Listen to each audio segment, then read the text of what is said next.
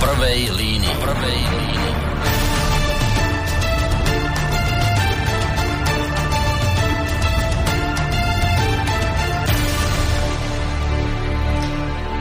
Príjemný dobrý podvečer, vážení poslucháči. Takto netradične sa schádzame uh, o 17. hodine pri ďalšom dieli relácie uh, v prvej línii. A robíme tak preto, lebo sme vám to svojím spôsobom vlastne slúbili. Niektorí z vás si na to iste spomeniete, hlavne teda tých z vás, ktorí nás počúvate pravidelne. My sme sa tu totiž posledne stretli ešte koncom júna tohto roka, kedy sme riešili vážnu tému, čo s premnoženým medveďom na Slovensku. Tú tému sme si vtedy zvolili preto, lebo sa na Slovensku objavil vlastne poprvýkrát, alebo prvýkrát po dlhej dobe taký šokujúci prípad, kedy medveď zabil človeka na Slovensku. No a ak ste nás tedy dobre počúvali, iste ste zaregistrovali, že sme sa v závere tejto relácie posunuli od medveďa k inej vážnej téme, ktorá, ako tvrdili moji dnešní hostia, s tým premnoženým medveďom v podstate tak či onak súvisí. O čo ide? Počuli ste to aj vtedy v tej relácii. Ministerstvo životného prostredia najnovšie bojuje za reformu národných parkov a v rámci nej chce presadiť systémové kroky, ktoré majú podľa tohto rezortu prispieť k zvýšenej ochrane životného prostredia. Viac vám pustím, aby ste teda vedeli, čo ministerstvo pripravuje, o čomu ide. Našiel som taký spot na nie, či to bol YouTube, či čo to bolo, tak som si ho stiahol aby ste teda vedeli, o čo ide, je to niečo, čo má vlastne ako taká podpora petície, ktorá má oslobodiť národné parky od ťažby dreva a divokej výstavby. Poďme si to vypočuť. Národné parky. Naše dedičstvo, útočisko ohrozených druhov, územie zákonom údajne chránené. Údajne. Pretože na Slovensku je realita národných parkov iná. Ako je možné, parkoch ťaží dvakrát viac dreva ako mimo nich a vzácne druhy zvierat a rastlín tak prichádzajú o svoj domov. Ako je možné, že tam, kde by mala byť nedotknutá príroda, sa stavajú zjazdovky, chaty a hotely a dokonca sa tam poľuje? Je to možné iba preto, lebo slovenské národné parky nemajú zákonnú právomoc chrániť svoje územia. Môžu sa iba bezmocne prizerať, ako sa na ich úkor obohacujú úzke záujmové skupiny namiesto toho, aby vďaka ním prosperoval celý región. Osloboďme slovenské národné parky. Podpíšme petíciu, aby sa stali svojprávnymi a mohli spoľahlivo chrániť prírodné dedičstvo nás všetkých. Ďakujeme. Tak, ďakujeme. Toľko spot spomínaný. Ale teda neostalo samozrejme v tomto smere len pri spotoch a pri petícii. Treba povedať, že rezort životného prostredia už medzičasom zaznamenala jedno reálne veľké víťazstvo. A to keď v parlamente prešla v rámci prvého čítania novela zákona o prechode lesov v národných e, parkoch pod toto ministerstvo. No a práve, e, prečo to spomínam, lebo práve pred týmto varovali moji vtedajší hostia relácie, pretože podľa ich tvrdení sa tu pod pláštikom ochrany prírody chystá jeden veľký podvod. Ja len teda citujem to, čo oni hovorili, parafrázujem, ale však čo vám budem hovoriť ja, na čo tu budem to parafrázovať, nakoniec ja som si vlastne časť toho záveru vtedajšej relácie vystrihol, tak si to poďme vypočuť v rámci krátkeho zostrihu záveru vtedajšej relácie čo tí moji hostia tu na záver vlastne tej relácie povedali? Bol by som strašne rád, keby ste si zobrali pero a papier a napísali si tieto body, čo sa tu na Slovensku stane, ak sa nestane zázrak a niekto tejto politickej garnitúre nezabráni spraviť toto, čo vám teraz poviem. Trojka, štvorka, peťka, ochranné pásmo sa má dostať pod ministerstvo životného prostredia. Myslím si, že je to už politicky zobchodované a stane sa to takým spôsobom, že sa to naozaj udeje. Dostane to pod správu Ministerstvo životného prostredia. Vôbec si neviem predstaviť materiálno, technicky a personálne, ako to chce štátna ochrana prírody zabezpečiť. Možno lesníkov prekvalifikujú na tzv. stráž prírody, ktorá si dovolím tvrdiť bude časom ozbrojená. V jednotlivých národných parkoch chránených územiach a územiach európskeho významu plus e, pralesoch budú tu turnikety, kde budete mať 5 eurové stupné táto stráž prírody bude chodiť po chodníkoch a bude vás kontrolovať, či ste si kúpili lístok z turniketu. A keď turniketový lístok ma nebudete, budete platiť 200 eur. Tá istá inštitúcia ktorá si dovolím tvrdiť, vzhľadom k tomu, že štát je najhorší vlastník, bude časom sprivatizovaná, bude patriť úplne niekomu inému, bude daná do správy podobne nejako ako parkovací systémy v mestách alebo mýtny štátny systém. Jednoducho bude správcovská spoločnosť, ktorá sa bude o to starať, bude ľudí pokutovať, bude udeľovať výnimky na ťažbu dreva, bude udeľovať výnimky na odlov zvery. Takýmto spôsobom to na Slovensku pripravené. Jednotka, dvojka, väčšina lesov ostane v štátnych rukách, to znamená u lesov SR, bude zaťažovaná nákladmi, všetky finančné zdroje budú putovať naďalej do ministerstva životného prostredia, do štátnej ochrany prírody na trojku, štvorku, peťku. Tam sa ideme s tým hrdiť, pretože tam budú nekonečné zdroje aj z týchto udeľovaním povolení odlovov, e, ťažieb a návštevníkov. Čiže jednotka, dvojka lesy ostanú na pospas drevospracujúcemu priemyslu a veľkým gigantom, ktoré sa tu tlačia zo zahraničia a dospejeme k názoru, že štát je najhorší vlastník. Čo spravíme s jednotkou dvojkom lesom, SR? Sprivatizujeme. To, čo sa nepodarilo tu od 89. roku, pamätajte moje slova, čo sa stane v najbližšej dobe. Ako náhle prejde pod rezort ministerstva životného prostredia 3, 4, 5 stupeň ochrany, jednotka, dvojka sa časom sprivatizuje. V konečnom dôsledku ešte sme zabudli, že táto celá činnosť smeruje k jednej jedinej veci a to je boj o pitnú vodu. A tu treba hľadať odpoveď, prečo sa tieto procesy dejú tak, jak sa dejú, pretože o to, o čo sa teraz usiluje, to sú zdroje pitnej vody, z ktorej sme možno jeden z najbohatších štátov v Európe. A toto všetko nasvedčuje tomu, že ten boj o pitnú vodu tu začal prebieha a tak rýchlo neskončí. Lesy majú na Slovensku najväčšiu zadržnú schopnosť na pitnú vodu. Slovensko je najväčším zásobárom pitnej vody, geotermálnych pramenov a pramenov e, termálnych a akýkoľvek iných v rámci Európy. Takže ak budeme mať územie, dostaneme sa k prameňom pitnej vody, budeme ovládať pitnú vodu, ktorá bude surovinou, alebo je, už teraz je surovinou 3. tisícročia. A tu nemôžu spravovať súkromní vlastníci, tam musí byť rukách štátu. Toto je cieľ zastretý, ako sa dostať k pitnej vode tým, že normálne ten majetok prax proste zarizujú. Oni síce hovoria, že my to zaplatíme tým ľuďom. Samozrejme, zaplatíte. Keď vyrúbete hektár lesa, neoprávnene škoda milión 200 tisíc, keď to budú chcieť u vás kúpiť, tak vám ponúknú 5 centov za meter štvorcový. A tu sa dostávame k problematike medveďa hnedého, kde medveď hnedý a vlk dravý sú použité ako biologická zbraň likvidácie života na vidieku.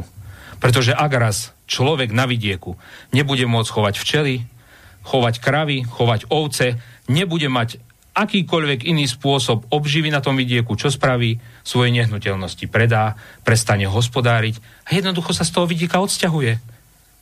O čo nám ide? Mať tú prírodnú rezerváciu, ku ktorej sa dá ľahko a lacno potom dostať. Vidíme ten tlak, ktorý je tu už minimálne 10 rokov. A tie kroky, ktoré sa dejú následne, jeden následuje druhý, následuje tretí, je to špeciálne urobené tak, aby to sa zdalo v tých ľuďoch, to má evokovať, že to nesúvisí. Ono to všetko spolu súvisí. A všetko do seba zapadá úplne krásne a nádherne. Takže ja som tiež za, urobíme ešte ďalšiu reláciu k vode, máme sa čo oprieť, máme tam dosť faktov, ak to bude poslucháčov zaujímať, veľmi radi prídeme o tom porozprávať. Dáme predsa priestor poslucháčovi, ktorý čaká na linke. Dobrý večer, alebo dobrý deň. Dobrý večer, to som ja Jozef, Brusnica momentálne Nemecka som volal. Chcel by som vás poprosiť, pán moderátor aj vaši hosti, aby čo najskôr dostali priestor a informovali nás, občanov Slovenskej republiky, ako malé veci, ktoré nesúvisia, v skutočnosti súvisia. To, čo bolo otvorené e, týmto vašim pánom napríklad ako sa dostať k vode. Ja som niektoré relácie zachytil v minulosti, ale keďže máte aj iné programy, tak e, budem vďačný, alebo budeme vďační, hovorím teraz za občanov Slovenskej republiky, že sa tu miešajú nejaké veci, ktoré my ako obyčajní občania nedokážeme rozlíšiť. Takže ďakujem pekne a Adam možno o dva týždne by ste pokračovali ďalej tejto by ste nám občanov vysvetlili, ako na mediálnom priestore alternatívnom e, nepriame súvislosti, ktoré sú skutočnosti veľmi súvisia. Je to také vážne, Palo? Určite. Ono je to, nie že také vážne, ono je to smrteľne vážne. Je to Pretože kto bude mať nie, vodu, či... ten bude mať život. A otázka je, či tá voda bude naša, alebo nám ju niekto čorne. A otázka je nie, že či sa to stane, ale otázka je kedy? času, kedy sa to stane. No, tak vážení poslucháči, tak zhruba v takomto nejakom duchu sa niesol záver našej relácie vtedy spred toho mesiaca, koncom júna, keď sme vyselili reláciu Lebo medveď k medveďovi. Od medveďa sme sa dostali nakoniec k záveru relácie k vode. A ako ste počuli, ide teda podľa pánov, ktorí to hovorili o veľmi vážny problém. My sme sa aj v tej relácii vlastne dohodli, že uh, budeme v tejto téme pokračovať, že ju opätovne otvoríme v rámci vysielania Rádia Slobodný vysielač a že sa teda pokúsime bližšie pozrieť uh, na problematiku hroziaceho odpredaja, respektíve vývozu vody zo Slovenska. Toto nie je nová téma, tá tu bola aj v minulosti. Uh, je tu teda údajne opäť na stole táto téma a preto nás tu teda máte opäť po mesiaci, po vyše mesiaci sme tu teda opäť a dokonca v tradičnej zostave. Tí páni, ktorých ste pred malou chvíľočkou počuli rozprávať v rámci toho môjho krátkeho zostrihu, sú tu opäť s nami. Teda so mnou v bansko bystrickom štúdiu. Máme ešte pripraveného jedného špeciálneho hostia na dnes, na dnes podvečer alebo večer, ale toho si ešte zatiaľ nechám v zálohe, toho nebudem predstavovať. V každom prípade tu oproti mne v bansko bystrickom štúdiu sedí Uh, Rudolf Huliak, predseda polovného spolku obce Očova a člen prezidia Slovenskej polovníckej komory. Dobrý deň ti prajem, ahoj. Dobrý večer prajem a ja poslucháčom Slobodného vysielača. Chcel by som ťa odpraviť, som predsedom pozemkového spoločenstva obce Očova no? a poľovným hospodárom poľovníckého spolku Očovej, takže aby nedošlo k nejakým nedorozumeniam. Dobre, budem ťa už volať len Rudo Huliak a to ostatné už teda. dobre, ja som vychádzal z toho, čo mi Palo poslal, tak dobre, možno som to zle preložil. V každom prípade vítaj opäť u nás. Ďakujem pekne. Je to aj Palo Zacharovský, dúfam, že stále ešte predseda spolku bývalých urbárnikov pozemského spoločenstva Vyšná Boca. Prajem pekné popoludne všetkým poslucháčom. Áno, máš pravdu. Dobre, toto Zatiaľ sedí. Ešte, Dobre. No, títo páni, ktorých počujete, tak ich hlasy sú nápadne podobné tým hlasom, ktoré ste pred chvíľou počuli, lebo vlastne im patrili. Vtedy spred toho mesiaca sme sa tiež v tejto relácii stretli v takejto zostave, aj keď teda ešte máme jedného, jednu dámu na linke, tu predstavím o malú chvíľku, ale ešte predtým teda nerušené počúvanie a príjemný podvečer vám praje spoza mikrofónu aj, aj od mixážneho pultu Boris Koroni. Platí to, čo vždy v tejto relácii, hoci teda vysielame v netradičnom čase o 5. hodine, ale ak budete mať chuť zapojiť sa nejakým spôsobom do debaty, ktorú tu o malú chvíľku rozbehneme, tak smelo do toho, či už mailovo na adrese studiozavináč.slobodnyvysielac.sk alebo cez našu internetovú stránku, keď si kliknete na zelené tlačidlo otázka do štúdia. Prípadne môžete aj priamo zatelefonovať, ak budete mať chuť na číslo 048 381 0101. Tak, ale kým, ako som hovoril, sa dostaneme k tomu prekvapeniu, e, kým predstavím e, pani, ktorá je v tejto chvíli už na Skype. Predsa len e, si neodpustím, však prešiel nám mesiac, odtedy sa niečo asi udialo o tej našej relácii. Tak čo máte nové chlapci? Čo sa udialo za ten mesiac? Počul som, že ste boli napríklad na stretnutí s pánom štátnym tajomníkom, uh, pisárom Jurajom Smatanom tu v Banskej Bystrici a to bolo vlastne stretnutie k tomuto, o čom bol vlastne aj minulá naša debata, že sa má dostať pod ministerstvo životného prostredia e, národné parky. Tak ako to dopadlo? Aký ste z toho mali pocit? Stretli ste sa s ním? Čo sa tam dialo? No, že nás poinformujte trošku. Áno, minulý týždeň sme boli podľa rozdeľovníka, ktorý spracovalo ministerstvo mimovládok tom maratóne, kde chcú jednať verejnou diskusiou so všetkými subjektami, ktorých sa dotýkajú tieto veci v národných parkoch. Máme tých národných parkov 9, takže podľa toho idú aj tie jednotlivé stretnutia. Vždycky je to niekde pobliž toho národného parku alebo na teritoriu toho. Nás ako na Pantu sa to týkalo konkrétne. Boli sme na budove šopky v Banskej Bystrici Prvá vec, ktorú chcem povedať, je to, že bolo to, je to deklarované ako verejné s občanmi a chcú tam v ústretí, chcú nám vysvetliť, že ako to všetko beží a čo sa deje a tak ďalej a tak ďalej. Prvý zaražujúci spôsob je ten, že je to diferencované stretnutie. To znamená, že ako prvý idú štátni lesníci, po nich nastupuje samozpráva a nakoniec ide súkromní vlastníci, ktorí sú ako poslední, vždycky v tom danom termíne, v tom danom regióne. štátnym lesníkom zhruba povedali, že ako to bude prebiehať a oni nemali už ani nejakú veľkú možnosť sa k niečomu vyjadriť. Len im proste sú oznámili, že toto je, je na to zhoda v koalícii, mm-hmm. tým pádom to prejde a toto sa bude diať.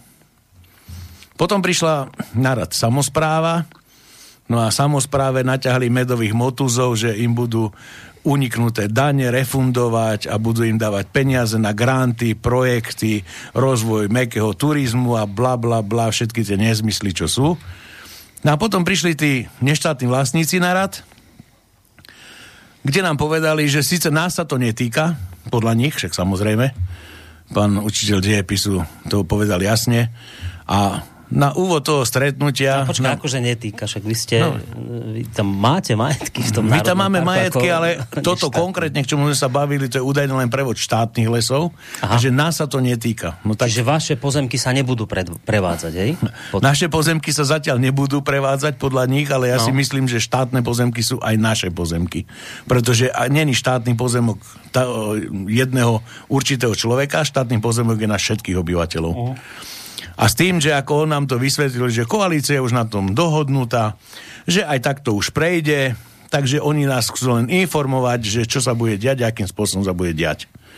No tak pán štátny tajomník dostal aj celá tá komisia, ktorá tam sedela, pretože tam sedel pán Apfel, pán Karaska, obidvaja štátni tajomníci z ministerstva mimovládok, budúca riaditeľka Národného parku, ktorá ešte nebola menovaná, ale už bude, alebo už možno v týchto chvíľach je vymenovaná a plus ešte tam boli zástupcovia predkladateľa, dvaja poslanci, konkrétne to bol pán Šibl a tá druhá poslankyňa bola no, jednotka na kandidátske Olano. Šofranko. Šofranko.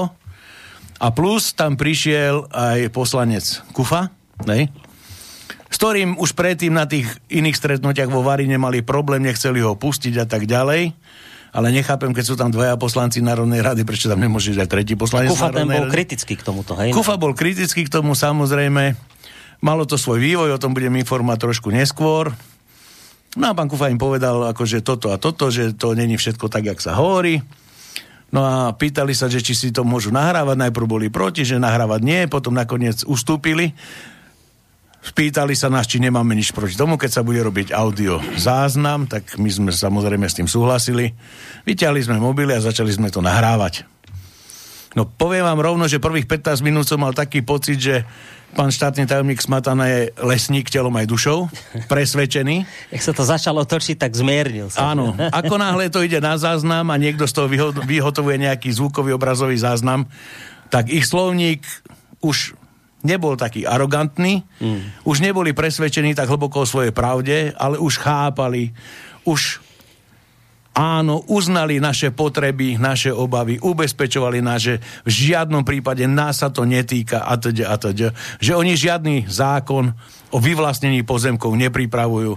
Ale my sme nikomu nepovedali, že oni pripravujú nejaký zákon o vyvlastnení pozemkov. My sme rovno povedali, že nesúhlasíme s tým, čo sa tam deje, čo sa chystá a že nás sa to dotkne, lebo bohužiaľ hneď ako skončia so štátnymi lesmi, tak nás sa to dotkne, lebo naradne budeme my, súkromní vlastníci. Takže takéto krásne medové motúziky mm. a toto všetko, hej, ale v podstate už na úvod nám povedali, že vy aj keby ste sa potentokovali, tak jednoducho nič nezmeníte, lebo koalícia je na tom dohodnutá a už sa to nezmení, oni to schvália. Čiže to stretnutie nebolo o tom, že ideme diskutovať a hľadať nejaké prieniky a povedzme niečo vylepšiť, ale len vám idem oznámiť, že čo bude schválené. Tak? Áno, v prvom rade na to, či to bolo jasne povedané, ale... že ak sa aj postavíte na uši, už to nič nezmeníte, lebo koalícia je na tom dohodnutá. Ale keďže my sme ľudia zvedaví, tak sme sa začali pýtať. Začali sme sa pýtať a v prvom rade, keď nám už porozprávali tie medové motúzy, aj pán Apfel, ako sa bude hospodariť v tých nových priezd, na tých nových veciach a čo, na čo všetko treba dávať dôraz a tak ďalej. No tak sme, jednak sa prečítalo, odovzdalo sa naše stanovisko, ktoré sme kategoricky povedali, že s týmto nesúhlasíme ani so spôsobom, akým sa to robí, pretože toto je poslaneckým návrhom, toto je nahulváta, doslova do písmena, obchádzalo sa medzirozhodné pripomienkové konanie. Alebo keď je to poslanecký návrh, tak sa môže? Samozrejme, lebo tam nevadí 30 poslancov sa podpíše. Mnohí z nich ani nevedeli, čo podpisovali, lebo sme sa ich konkrétne pýtali. Nech nám povedia, aké východiskové správy mali predtým, ako spracovali tento návrh zákona. Tak viete, historická odpoveď pána Šíbla, ktorú máme natočenú na videu, bola, že áno, ja som to podpísal, tak potom som sa pýtal ešte, že tak čítali ste tie východzie podklady, alebo ste nečítali? A na to mi on odpovedal, že ďalšej diskusii sa nebráni. Takže ako dovidenia, kto to má byť náš poslanecký zbor v ministerstve, nie v ministerstve, ale v Národnej zrade, tak potom fakt už nevidím, čo môžeme od nich ešte čakať. Hej? Odborné argumenty 0 bodov, pán štátny tajomník povedal, že dôvodová správa je síce nejaká k tomu napísaná, ale že sa dopracováva. Mm. Tak fantázia. Tak my ideme ako pionieri, volajú nás tam, aby sme prišli a dôvodová správa sa dopracováva. A to kde sme sa už dostali? Toto je už fakt čistý bananistan, tu nikto nepohne hlavou, nikto nerozmýšľa. Však to není prevod majetku za euro alebo za 2 eurá. To je rozsiahly prevod majetku štátnej správe kde hovoria, že jeden štátny vlastník, ktorým bolo ministerstvo pôdohospodárstva, alebo ktorý to spravoval, štátne lesy Slovenskej republiky, je zlý. A teraz to bude spravovať ten dobrý štátny vlastník a to bude ministerstvo mimovládok. A plus štátna ochrana prírody. Tak samozrejme boli aj otázky na to, že veď štátna ochrana prírody, veď my si v lese dneska s prepačením za výraz ani neprdneme bez toho, aby nám to neschválil orgán životného prostredia, či už na okresnej úrovni alebo iný. A nechápem, ako teraz sa to zlepší všetko, keď toto prejde. No na základe týchto tlakov sme sa dozvedeli, že ejhle materiál odrazu už ide do medzirezortného pripomienkového konania. Tým nám chceli ako odpovedať asi na náš tlak, pretože na každom... Zohľadnili vaše výhrady. Nie, na každom stretnutí sa stretávajú s vlnou odporu ľudí, ktorí žijú na tom vidieku, ktorých sa to priamo dotkne. Zoberte si, či to bol Varín, či to boli výhrady v Bystrici, čo viem, alebo dneska, keď boli na Muranskej planine. Takisto sa ľudia stretli vonku a povedali im jasne, že nie, že stop, že toto nechcú a nechcú zbedačovať vidiek. No takže vymysleli si to, že to pôjde údajne teraz do medzirezortného pripomienkového konania do 23.8. možno podať zásadné pripomienky. No ja odkazujem ministerstvu mimovládok, že opíjať rožkom môžu svojich zamestnancov, ale nás týmto rožkom neopijú. Pretože ak to aj dajú do medzirezortného pripomienkového konania a my tam pošleme zásadné pripomienky, tak sa s nimi vysporiadajú tak, ako sa vysporiadali, keď schvalovali zákon 543 o ochrane prírody a krajiny, kde z 800 pripomienok nezapracovali ani jednu. Mhm. Takže zase, tento nácvik už poznáme, túto gymnastiku a povinné cviky už vieme, hej? a preto sme povedali jasne, a ešte raz to zopakujem, Nesúhlasíme s tým, nech si naplnia programové vyhlásenia vlády, nech sa urobí zonácia národných parkov, vyhodnotia sa dopady, relevantné inštitúcie, ktoré sú na tom spravené. Nie mimo vládky budú určovať, kde sú pralesy na Slovensku, ale máme tu Národné lesnícke centrum, máme tu LOSku, máme tu Technickú univerzitu, nech sa tam zapoja tieto orgány a tie nech spravia serióznu štúdiu o tom, ktoré územia má zmysel chrániť potom nech sa hľadá zhoda na tom a potom nech sa to urobí riadným procesom cez mimovládne, nie cez mimovládne organizácie, ale cez pripomienky všetkých relevantných inštitúcií a ministerstiev, aby sa jasne zhodnotili dopady, ktoré sú. No vec nie je ešte mŕtva, samozrejme má svoj vývoj, Možná je to aj po dnešnom dni, po vývoji dnešného dňa na Muráne, ale to budeme hovoriť potom trošku neskôr. Takže zatiaľ úvodom toľko. Áno, boli sme pozvaní, stretli sme sa, bola to debata hluchého so slepým, doslova do písmena vám to poviem, ako to je, pretože jasne nám povedali, robte čo chcete, my sme dohodnutí a toto prejde. No, vy ste počuli ten spod, ja som vám ho tu pustil, však to zaznelo nakoniec aj v tej minulej relácii. Argument ministerstva je, že územie národných parkov musí prejsť pod životné prostredie, lebo je predsa nehorázne, aby toto územie spravovali lesy Slovenskej republiky, ktoré ťažia. To je nehorázne, aby ten, ktorý rúbe drevo, spravoval toto územie. Preto to musia dostať ochranári. Počuli ste to v tom spote. Uh, Rudo, ty si bol tiež na tom stretnutí? Či... Nebol som ja na tom stretnutí, ja zase robím inú činnosť okolo toho všetkého. Mm. Spolupracujem s pánom poslancom Kufom, napríklad aj toto, že štátny zamestnanec, pretože štátny tajomník je štátny zamestnanec, ktorého platíme z daní ja, ty a všetci občania Slovenska sa na to skladáme. Vysvetlite mi, vždy je princíp v každej inštitúcii taký, že jednoducho volený človek je nad toho človeka, ktorý je v danej inštitúcii zamestnaný. Ak je rastu v Národnej rade zvolený legitímne poslanec Národnej rady a aby si jeho dovolil z verejného stretnutia vyhodiť štátny zamestnanec, štátny tajomník Smatana, Štátny Tak to je- Smatana vyhodil poslanca Áno, Kufu, vyhodil doslovne Kufu už z viacerých stretnutí, má to Kufa natočené, je to na jeho facebookovom profile, môžete si tie videá pozrieť, zdieľajme aj ja.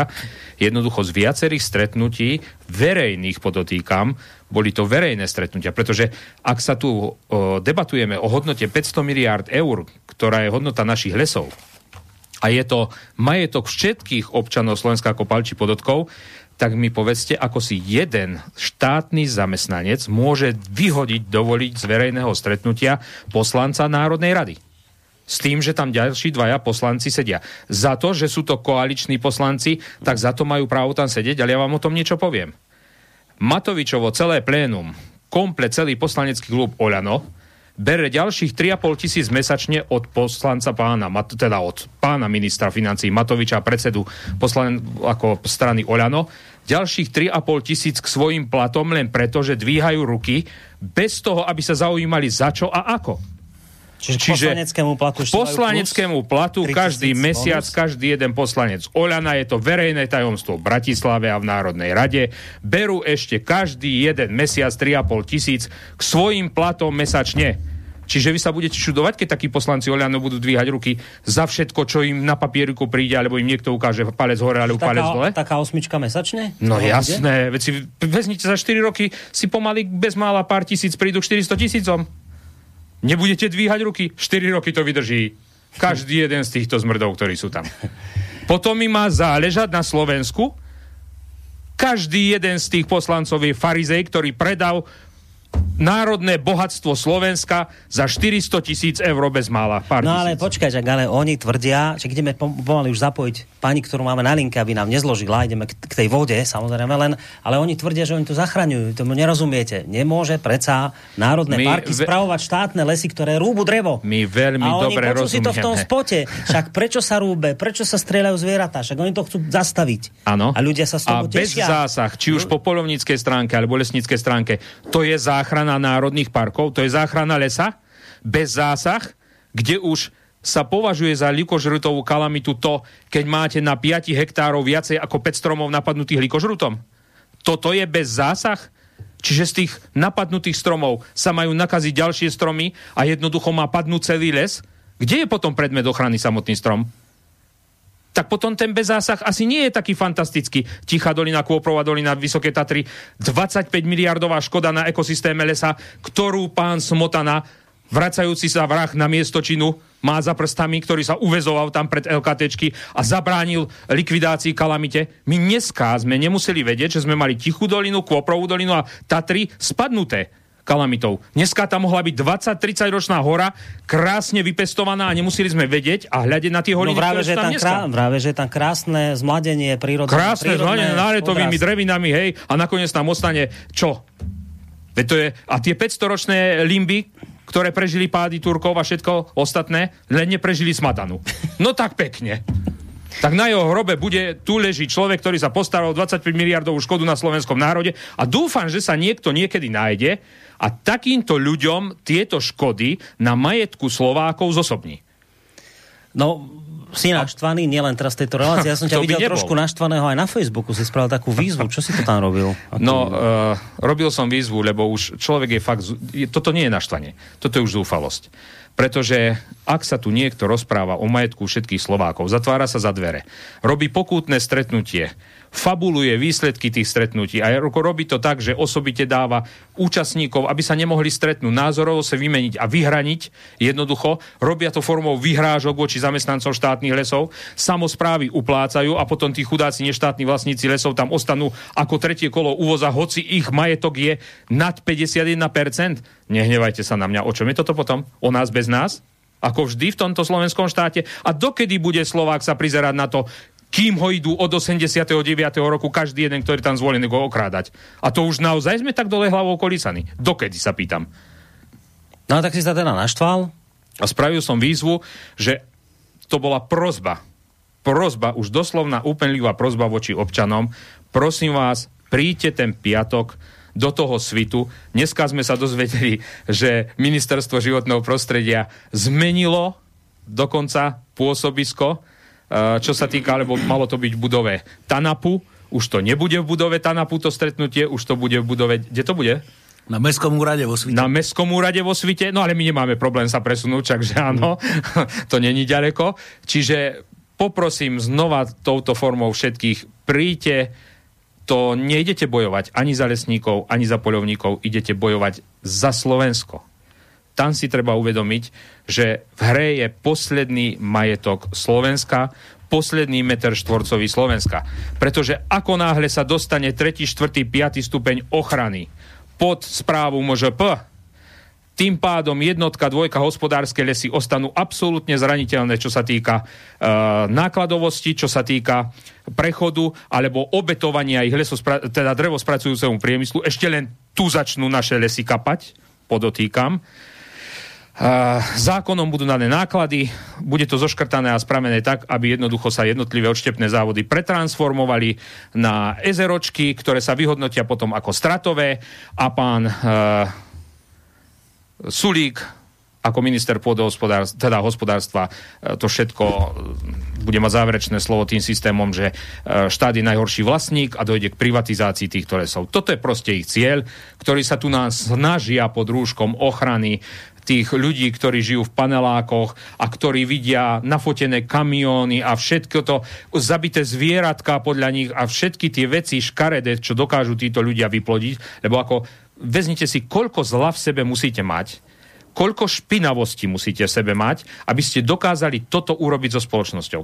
Že lesníkov, polovníkov, rybárov, ľudí na vidieku, ktorí sa celý život starali o tú prírodu, dokázali dať na hranu spoločnosti, a dokázali ich očierniť, ošpiniť, okydať a ešte neviem koľko vlečiek hnoja na nich vykydať jednoducho, že oni boli tí, ktorí spôsobili to, čo my vlastne vidíme, ich dôsledok v úvodzovkách ochranárskej činnosti. Hej? Pretože všetky tie holoruby a všetky tie záležitosti po tej likožrutovej kalamite a po nespracovanej náveternej kalamite jednoducho sú ich výsledok práce. Ich kvázi ochranárskeho, pseudoochranárskeho ťaženia, ktoré potrebovali vlastne takýmto spôsobom rozpolarizovať spoločnosť a spraviť z týchto ľudí vyvrhelov spoločnosti. Tých ľudí, čo vo vlastnom čase niekedy tí lesníci v rámci obetovania vlastných životov sa starali o tú našu prírodu, takisto polovníci, takisto rybári, takisto všetci obyvateľia vidieka. Veď predsa, ak žijem raz a som normálny človek, nebudem si špiniť pod seba. To nemáme my dedinčania v povahe, ani tí, čo schodíme do hory. Každý jeden polovník zdvihne papier, keď ide do lesa a vidí ho tam. Lebo nebude sedieť medzi odpadkami. Každý jeden si po sebe vyriadi. Koľko brigádnych činností, koľko hodín strávených čase, či už rybári, či polovníci. Vy ste videli niekedy týchto ochranárov, že by boli fotky, videá na Facebooku, ako čistia prírodu? Možno niektoré občianske združenia, ktorým naozaj o to ide a ktorí nemajú tie miliónové dotácie a, a nečerpajú tie eurofondy. Pretože keď vy chcete čerpať eurofondy a kradnúť verejné zdroje, tak vy by ste ich museli reálne do tej prírody dať. Prečo sa neodstraňujú trvalé environmentálne záťaže na Slovensku? Prečo? Prečo sa neinvestuje do skutočnej ochrany prírody? Sa pýtam. Hm. Len na nezmysly, spočítanie medveďa 6,5 milióna, na zeranie na sisľa 5,5 milióna, hej, dokonca duplicitne, Česka, nejaké Bratislavské regionálne ochranné združenia, kde predtým robí právnika, teraz robí štátneho tajomníka, toto im prihodí. Ako, a naozaj si o nás myslia, že sme tu všetci sprostí? No, e, tak, Asi hej. Palo chcel ešte niečo k tomu. Takže počuli ste sami, a vývoj ide dopredu. Keďže predčerom Počuli dostali... sme, čo máte nové. Pre, prečerom sme, alebo prečerom tí vlastníci dostali pozemky, že na tom Tanape to bude na budove, alebo bude to v budove Tanapu to stretnutie a odrazu dneska už prišli nové pozvánky, pretože asi ministerstvu mimo vládok začína strach úradovať a vidia, že všade ich vítajú s otvorenou náručou a keby mohli, tak na nich nahážu všetko, čo majú tak zmenili miesto namiesto správy TANAPu údajne vraj z kapacitných dôvodov na Mestský úrad vo Svite. Plus si tam dali takú podmienku, že očkovaný alebo s PCR testom. Hej. Čo doteraz nebolo nikde, ale odrazu to zaviedli. A zaujímavé, že to je akurát na tej správe TANAPu. Takže asi strach. Takže vážení priatelia, všetci to až počúvate a ktorí máte chuť prísť, príďte do toho svitu, vyjadríme svoj názor a keby náhodou zmenili ešte jedno miesto, že pôjdu na tretie miesto, lebo toto už je druhé miesto, ktoré dali, tak verte, že vám včas povieme, na ktoré miesto pôjdeme. Ale určite tam pôjdeme. Je to posledné prerokovanie, posledný národný park, posledný klenot Slovenska. A jednu vec vám poviem. Krivaň si ukradnúť nedáme a vodu tu si takisto ukradnúť nedáme. No k vode, dobre, dobre, že to vravíš, lebo to bolo vlastne to, čo zaznelo aj v závere relácie, však som ten zostrih púšťal, kedy Rudo Huľak hovorí, že aj ty si to vlastne hovoril, že to, tá privatizácia lesov to nie je len tak samoučelne, že, ale že tam ide o viac, že tam ide o to dostať sa k zdrojom pitnej vody. To je vlastne to, čo ja som ešte v rámci toho zostrihu nepustil z tej minulej relácii, Uh, treba povedať, že toto ešte zatiaľ neodznelo. Ja som si to nechal preto, lebo som si to nechal ako taký mostik k privítaniu špeciálneho hostia, ktorého máme na, na Skype. Uh, vtedy v tej júnovej relácii ma totiž to Pálo Zacharovský poprosil, aby som k téme hroziaceho odpredaja vody, ktorý súvisí podľa nich, týchto dvoch pánov, s tým všetkým, s Medveďom, aj s tým, čo tu teraz rozprávali, s tým prevodom majetkov pod ministerstvo životného prostredia, ktorý títo páni volajú ministerstvo mimovládok, že to všetko súvisí a že to je za tým účelom dostať sa k zdrojom pitnej vody. Tak Palo ma poprosil, aby som k téme hroziaceho odpredaja pitnej vody Uh, pustil ešte jeden zvuk, respektíve časť rozhovoru, ktorý zaznel tiež u nás v Rádiu Slobodný vysielač, konkrétne v relácii z Erikov o živote, ktorú u nás moderuje Erika Vincovreková. Ona si totiž to uh, sa tejto problematike hroziaceho odpredaja vody zo Slovenska tiež venovala. Zavolala si tam hostia, alebo hostku, pani. A vtedy v tej relácii z Eriko vo živote zaznelo okrem iného aj to, čo sa chystám pustiť a to bude taký dobrý mostík k privítaniu nášho dnešného hostia. No v rámci klimatických zmien bude zrejme veľký boj o vodu na celom svete. Si myslíme o tú našu, ako to vidíš s tou našou? Tak my teda... niektorých údajov jej máme najviac.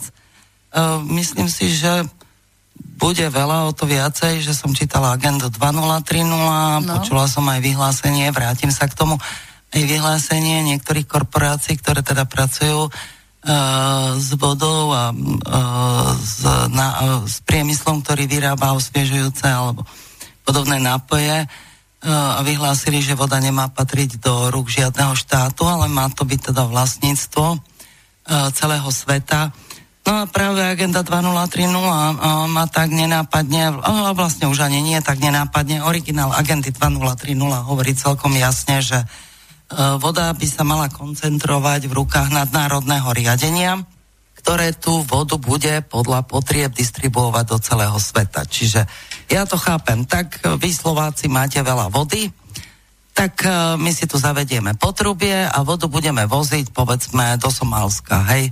Čiže o tú vodu sa bojuje. Bojuje sa intenzívne, máme tu aktivistov, ktorí sú si plne vedomí, že keď stratíme vodu, stratíme život. Samozrejme, že my za vodu nedostaneme nič, hej, to boli by sme absolútne naivní, keby sme si mysleli, že... Štát zarobí na tom. Hej, že štát na tom zarobí, alebo naopak v Slovensku, ja neviem, niečo dostane, hej, nie. Sloven- zo Slovenska sa vyvezie a nikto sa nás nebude pýtať. Samozrejme, s príchodom tejto vlády opäť sa bojuje o vodu. Všimla som si niektoré rokovania, samozrejme sú utajené, ale už sú tu rokovania o vode. Veľmi sa snažím ich odhaliť, ale v tomto prípade sú ako zrejme dosť utajené. Ale to, že voda bude a že je záujme ju sprivatizovať, to je nesporné. No ale moja otázka bola, či sa nejako môže podariť zabraniť tomu, alebo už to vidíš tak, že už no, veľmi... mám povedať pravdu. Mm-hmm. Za súčasných okolností, akých to je, s touto vládou a s týmto režimom, pokiaľ budú u nás si korporácie dosadzovať svoje figurky, za týchto okolností tomu nezabránime a už vôbec nie to, čo som sa zmienila, že si treba všímať súvislosti okolo covidu, že je zvláštne, že covidom a vakcínami sa odputáva pozornosť od javov, ako je migrácia, predaj vody, e, likvidácia hospodárstva. Za týmito procesmi, za procesom uh, údajnej pandémie prebiehajú ďaleko siahle prebiehajú udalosti s ďaleko siahlými dôsledkami. dôsledkami na celú našu budúcnosť, ako, ako si vieme predstaviť. No, tak toto, čo som vám pustil, to je vlastne zostrih relácií z Eriko vo živote. My sme ju vlastne tento zostrih púšťali, púšťali aj vtedy v tej našej spoločnej relácii, vtedy koncom júna. No a pani, s, ktorým, s ktorou uh, Erika robila rozhovor, a ktorú ste uh, teraz mali možnosť počuť, tá pani sa volá Iveta Michalíková. Uh, je to okrem iného bývalá kariérna diplomatka, No a teraz to prekvapenie dnešného podvečera spočíva v tom, že my ju tu dnes máme priamo v našej relácii. Nie je tu s nami v štúdiu, ale mali by sme ju mať na Skyblinke. Ideme zistiť, či je to tak. Pani Michalíková, dobrý podvečer. Počujeme sa? Dobrý podvečer, ja vás počujem. Dobre, aj my vás. Dáme si sluchadlá, aby sme vás počuli. Tak e, vy nie ste samozrejme ani pre našich poslucháčov, nakoniec však boli ste v relácii nie len jednej u nás, e, aj v iných médiách vystupujete, takže pre poslucháčov nie ste neznámou, ale povedzme, že tí poslucháči, ktorí v tejto chvíli počúvajú našu reláciu, tak nemuseli zaregistrovať vás v tých iných reláciách, tak preto som si povedal, že predsa len ešte skôr, ako sa zahryzneme do tej témy, tak uh, možno by bolo dobré pár takých tých základných údajov o vás e, by mohlo zaznieť na úvod tejto relácie. Ja som si našiel o vás také, kde sama hovoríte, že 23 rokov som pracovala v afrických krajinách ako diplomatka ministerstva zahraničných vecí Slovenskej republiky. Nebavia ma porady, baví ma čítanie, písanie o Afrike, beh a zvieratá, hlavne psy. No, e, s tými koničkami a samozrejme s týmito vecami ja vás trápiť v rámci svojho otázok nebudem ani s tými poradami. Skôr ma zaujíma to, kde hovoríte o tom, že 23 rokov som pracovala v Afrike. Tak aby sme mali predstavu o vás, kto sa dnes v tej téme bude vyjadrovať, v tej Afrike vy ste vlastne pôsobili pod hlavičkou ministerstva zahraničných e, vecí a na akých projektoch ste tam pracovali? Čo bolo vlastne náplňou vašej práce za tých 23 rokov?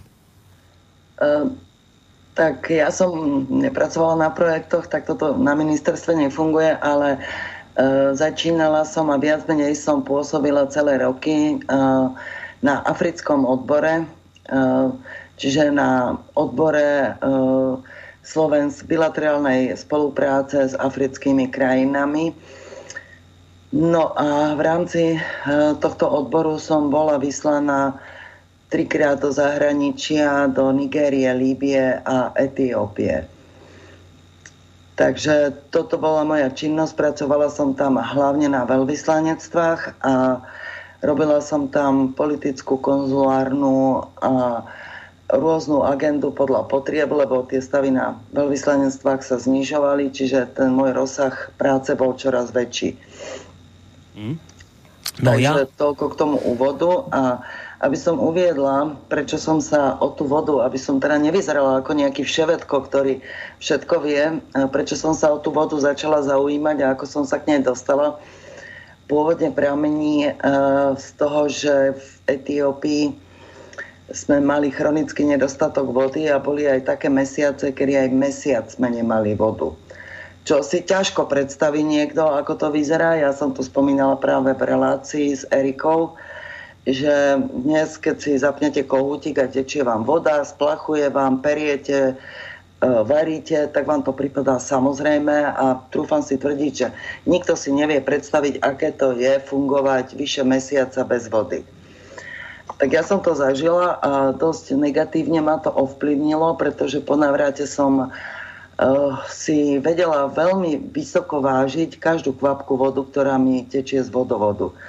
A pri tom štúdiu Agendy 2030, ktorej som sa dostala ešte počas svojho zamestnania, som zároveň sa dostala nejakým spôsobom na linky a vystúpenia e, veľkého aktivista za vodu. On má také relácie e, Voda za život. V ktorej on práve spomína tie privatizácie e, českých e, vôd. No, tak sme nadviazali komunikáciu a on ma teda požiadal, a už sú tu skoro aj 3 roky, o to, či by som nemohla spracovať pre neho nejaké údaje za Slovensko. Tak vtedy som sa prvýkrát pustila do takej fyzickej práce pátrania po tom, že kto je vlastne a ako to vyzerá s vlastníctvom vody na Slovensku. Um, vtedy to bolo dosť neútešné, ale ešte stále to bolo relatívne v poriadku.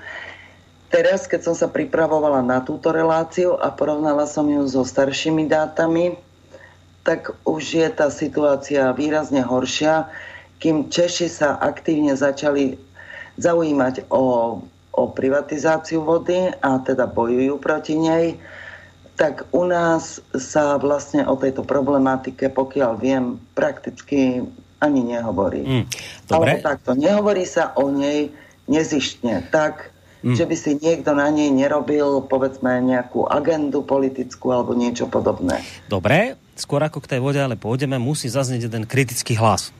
A mainstreamové médiá, ktoré sa teda hovoria o sebe, že sú mienkotvorné a vytvárajú mienku, tie nám odkazujú v podstate to, aby sme vás nepočúvali, pretože ste konšpirátorka a opierajú sa o to, čo v minulosti zaznelo z vašich úst. Jednoducho to je vec, e, vďaka ktorej ste sa aj dostali do povedomia širšej verejnosti. E, záležitosť z minulosti ste mnohí poslucháči si na to spomenú, e, keď ste vystúpili v jednej z relácií, neviem, či to bolo u nás dokonca v rádiu, alebo už teda v inom rádiu, kde ste hovorili o tom, že dnes už bývalý prezident Andrej Kiska sa zúčastnil na jeseň roku 2010 pokusu o štátny prevrat v Stredoafrickej republike. Uh, tieto informácie z vašej strany zazneli, potom na ne reagoval nejako prostredníctvom denníka aj samotný Kiska, ktorý povedal, že to je všetko vymyslené, že to nie je pravda, nejak sa to celé akoby nedoriešilo, že sú to vymyslené veci, nepočúvajte Michalíkovú, je to proste celé vymyslené, neviem, či tam dokonca potom aj nepadli nejaké trestné oznámenia a niečo podobné. Skrátka a dobre, vy ste v tom mainstreamovom svetle proste vnímaná ako osoba, ktorá sa nevyzná do problematiky, ktoré rieši. Dnes hovoríte o očkovaní, o vode. V minulosti ste hovorili o Kiskovi, ktorý pripravoval prevrat. Proste skrátka a dobré.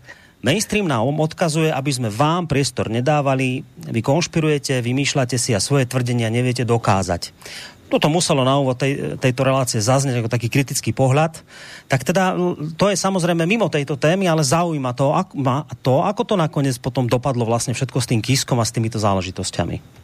No, tak zaprvé Kiska sa k tomu nevyjadril, on mlčal ako hrob. Jeho hovorcom bol denník N a, a, a ani si nespomínam meno toho udavača. Hm. Áno, Kiska zareagoval v tom smysle, že on nebude reagovať na konšpirácie, tak. Kiska, áno, možno, hej. No, ale uh, túto informáciu som ja dostala priamo po jeho zvolení zo Stredoafrickej republiky, čiže ja som potom začala pátrať. A bolo to práve, boli to ľudia zo Stredoafrickej republiky, ktorí sa ozvali, že preboha, koho máte za prezidenta, veď to je ten, ktorý u nás sedel vo vezení.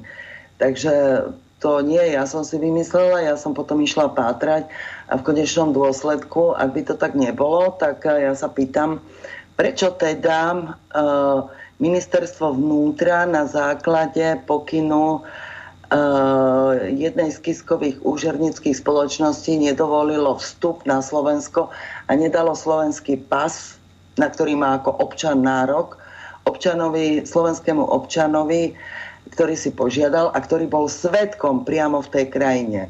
Ak to tak nie je, prečo mu nedovolia prísť na Slovensko a svedčiť? Tak len to taká moja otázka, hej.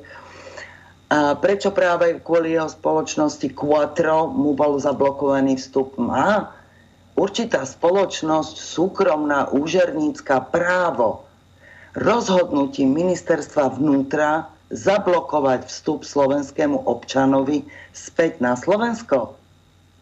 Ak áno, prečo to robí? Ja sa pýtam.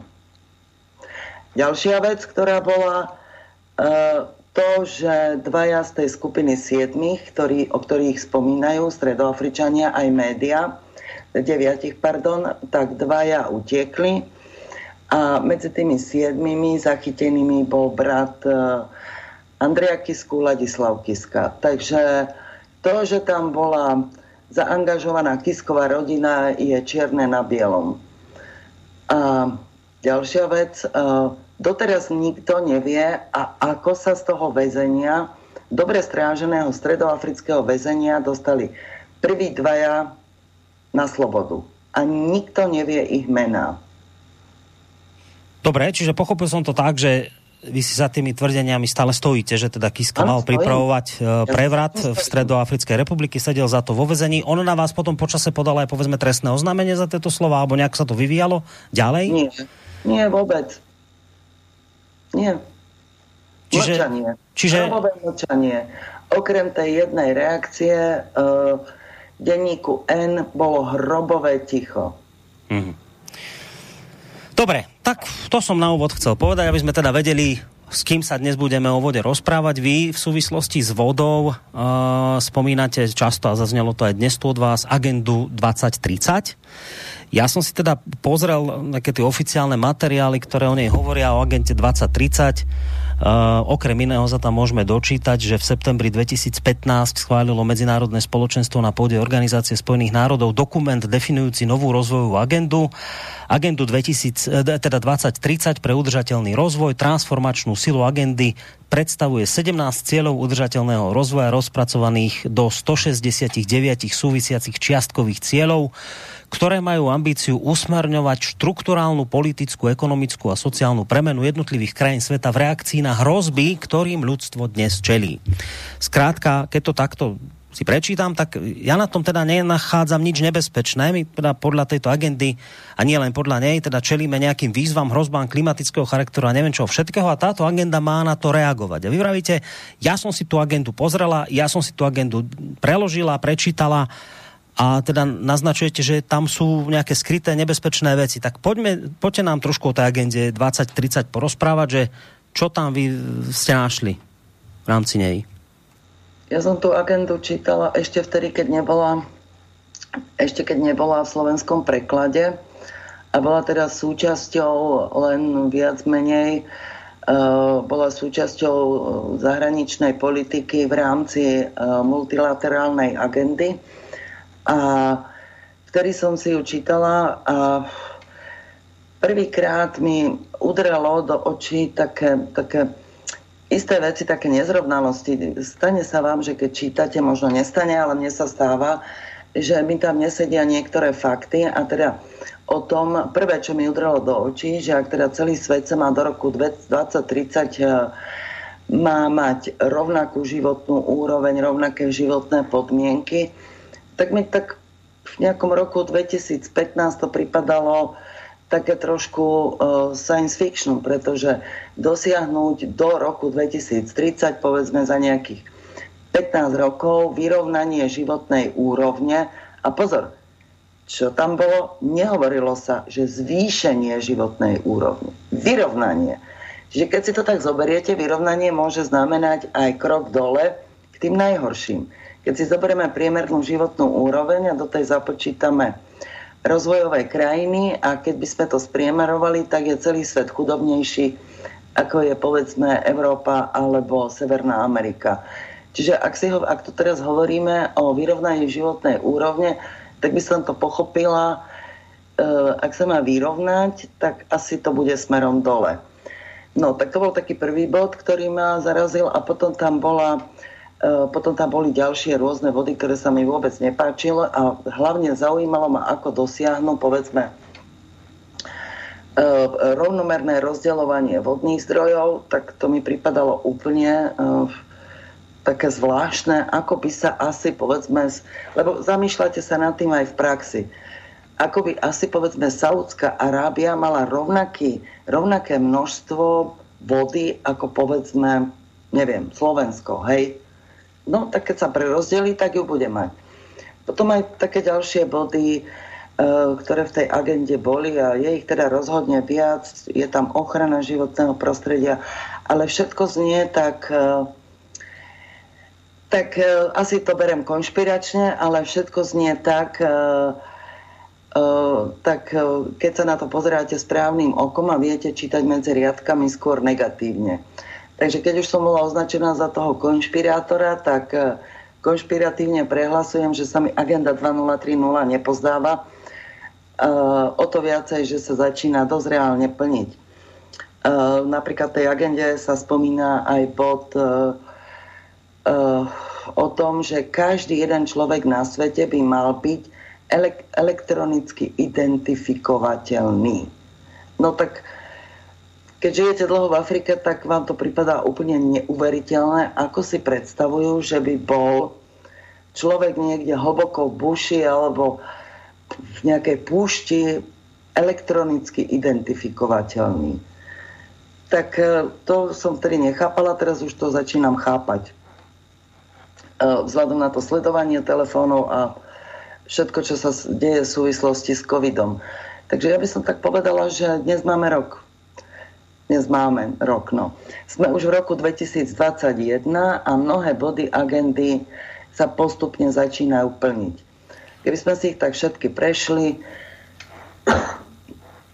tak, tak si sami všimneme, hej, že už tu dochádza k prerozdeľovaniu bohatstva samozrejme jedným smerom. E, ohrozené, ako sa teraz spomínalo, sú tie lesy. E, čo sa týka vody, čo sa týka likvidácie hospodárstva v celej Európe. Všetko smeruje k tzv. zelenej ekonomike, čiže to sú všetko body agendy 2030. No viete, ale my sa máme dnes predovšetkým baviť o vode. No ja som si tú agendu teda naozaj len veľmi zbežne pozrel. Viem, že ako som hovoril, má to 17 cieľov, 169 súvisiacich čiastkových cieľov a bod, ktorý sa týka vody, je cieľ číslo 6. Znie tak, že zabezpečiť dostupnosť a udržateľnosť manažmentu vody a sanitárnych opatrení pre všetkých. Ano. A tam sa konštatuje následovné, že do roku 2030 dosiahnuť univerzálny a spravodlivý prístup k bezpečnej a cenovo dostupnej pitnej vode pre všetkých, do roku 2030 dosiahnuť prístup k priemernej a spravodlivej hygiene pre všetkých a zabrániť vykonávaniu fyziologických potrieb mimo sociálnych zariadení, s osobitnou pozornosťou na potreby žien a dievčat a tých, ktoré sú v zraniteľných situáciách. Do roku 2030 zlepšiť kvalitu vody znižovaním znečisťovania, elimináciou skládkovania a minimalizáciou vypušťovania škodlivých chemikálií a materiálov so znižením podielu nespracovanej odpadovej vody o polovicu a podstatným zvýšením celosvetového recyklovania a bezpečného opätovného využitia a ešte je tam uvedené, že do, teda do roku 2030 implementovať integrované manažovanie vodných zdrojov na všetkých úrovniach a to podľa potreby aj cezhraničnou spoluprácou. A do roku 2030, to je vlastne predposledný bod, e, rozšíriť medzinárodnú spoluprácu a podporu budovania kapacít pre rozvoj krajiny pri činnostiach a programoch súvisiacich s vodou a hygienou. A potom je tam ešte bod podporovať a posilňovať účasť miestnych komunít na zlepšení manažovania vody a hygieny. Prečo to čítam? Niekto vám povie, pani Michováliková, kde ste tam našli hroziaci vývoz vozy, vody zo Slovenska? Kde v týchto bodoch máte, že teraz na Slovensku nám hrozí, že nám tu idú potrubiami alebo cisternami vyvážať vodu? To je legitímna otázka, tak preto sa na to pýtam. Sám prečítal. Ako? Sám ste ju prečítal v tom texte. To bolo to, mm, kde som čítal o tom, že potreba aj cez hraničnou spoluprácou, že do roku 2030 implementovať integrované manažovanie vodných zdrojov na všetkých úrovniach a to podľa potreby aj cez hraničnou spoluprácou? Áno, aj, aj v úvode, v prvých vetách ste to spomenal. Čiže je to tam jednoznačne napísané? A nie je? Neviem, ja sa pýtam vás, ja som toto naozaj prešiel len zbežne a len čítam, ja čo chápem. vidím. A keď si tak pozriete, aj Uh, tak to treba, treba si čítať aj iné súvislosti, veď nakoniec o tom ja budem dnes hovoriť, uh, kde naša voda teraz je, komu patrí a ako to s ňou vyzerá. Čiže to práve nadvezuje na, na toto, čo hovorím. A je tam už teda pomerne dosť veľa tých zaujímavých faktov, ktoré hovoria o tom, že v tejto oblasti s vodou sa už niečo deje. Hmm. Neviem, ak sa chcete aj vy, pani, niečo opýtať, môžete, kľudne. Nie, ja len to... No, tak no. ja nemám otázku. Dobre, ja myslím nie vás, myslím túto pánov, čo sedia so mnou, že ak niečo, Pálo sa Aha. chcel niečo. Nie, nie, ja chcem len no. poďakovať pani inžierke, že si našla čas a vystúpila v dnešnej relácii. Mm. A s napätím očakávame na všetky informácie, ktoré nám ona sprostredkuje. Sú to informácie, ku ktorým my nemáme možnosť sa dostať, preto budeme pozorne chvíľu počúvať. No, Dobre, tak vravíte, že už sa niečo v tomto smere deje, máte informácie, tak poďte nám o tom niečo povedať. Čo sa v tomto smere udialo? Alebo deje, čo je teda podľa vás nebezpečné potenciálne? Tak, uh, tak to začnem, uh, pretože predpokladám, že väčšina poslucháčov, keďže máme túto reláciu, asi ani nie je veľmi informovaná, len veľmi zbežne o tom, ako to s tou vodou bolo uh, od povedzme nejakých 90. rokov, takže ak máte záujem, alebo teda asi by bolo dobré z tej problematiky z minulých rokov uviesť. Jasné, povedzte, nech to má nejaký kontext historický. Takže, samozrejme. Dobre, veď tak som si to aj pripravila, lebo nás tie dáta si nepamätám. No. Takže uh, štatistiky, uh, čo sa týka zásob slovenskej vody, sú rôzne, čiže uh, taký stred priemerný je konštatovanie, že Slovensko má dostatok pitnej vody pre 15 eh, miliónov ľudí. Možno je to aj viac, ale zrejme do, tej, do týchto štatistik boli už odhadnuté aj nejaké tie posledné slabšie zrážkové roky a podobne. Uh, stále sú u nás teda rozhodujúce podzemné zásoby, podzemné vody, ktoré sú dominantným zdrojom. Uh, majú, majú veľmi dobrú kvalitu, k čomu teda hlavne pristala výstavba vodného diela Gabčíkovo. E, tým sa znížili aj náklady na úpravu a e, ich pravdepodobnosť znečistenia. A máme teda, zatiaľ máme dostatok e, prírodných zdrojov podzemných vôd. Najväčšie bohatstvo máme na Žitnom ostrove, je to 46% z celkového množstva podzemných vôd na Slovensku. Uh, tak a teraz idem už s tou privatizáciou. E, začiatky privatizácie sa nám datujú od roku 2000 do roku 2002, ktoré začali už počas vlády Mikuláša Zurindu. E,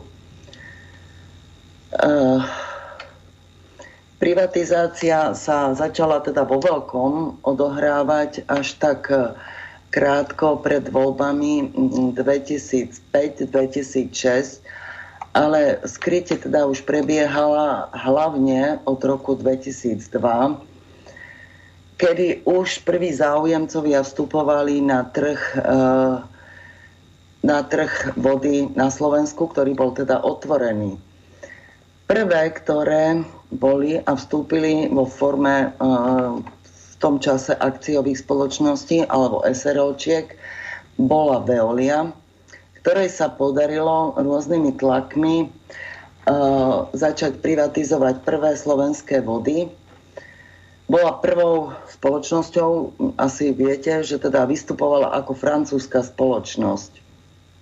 V Paríži má oficiálne sídlo.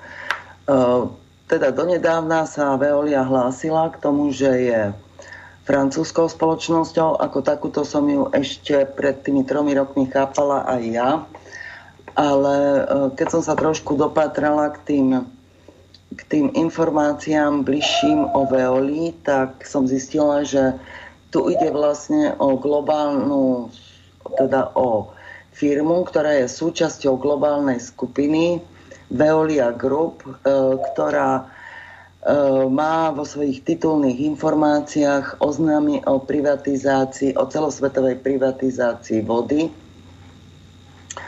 a teda veľmi sa netají na svojej stránke so zámermi e, získať čo najviac privatizovaných zdrojov a kontroly, na, teda zdrojov vody a kontroly nad nimi. Uh, takže ako prvé Veolia uh, vstúpila do vodárny na strednom Slovensku a v okolí Tatier a podľa informácií, ktorým, ku ktorým sa mi podarilo v tom čase dostať, uh, celú privatizáciu ovplyvňoval, teda podľa spisu Gorila, ja, ja len tvrdím to, čo je písané, netvrdím to ako hotový fakt, e, spoločník skupiny Penta Jaroslav Haščák v spolupráci s Annou Bubeníkovou z Fondu národného majetku.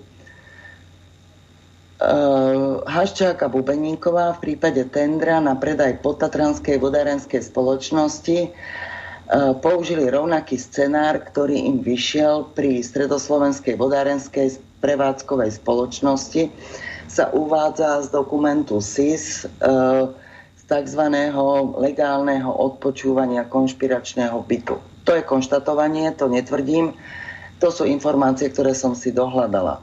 Spis naznačuje, že mnohí starostovia boli podplatení, aby hlasovali za predaj vodárni v prospech Veolie. Samozrejme, šéfovia obcí a miesto popierajú.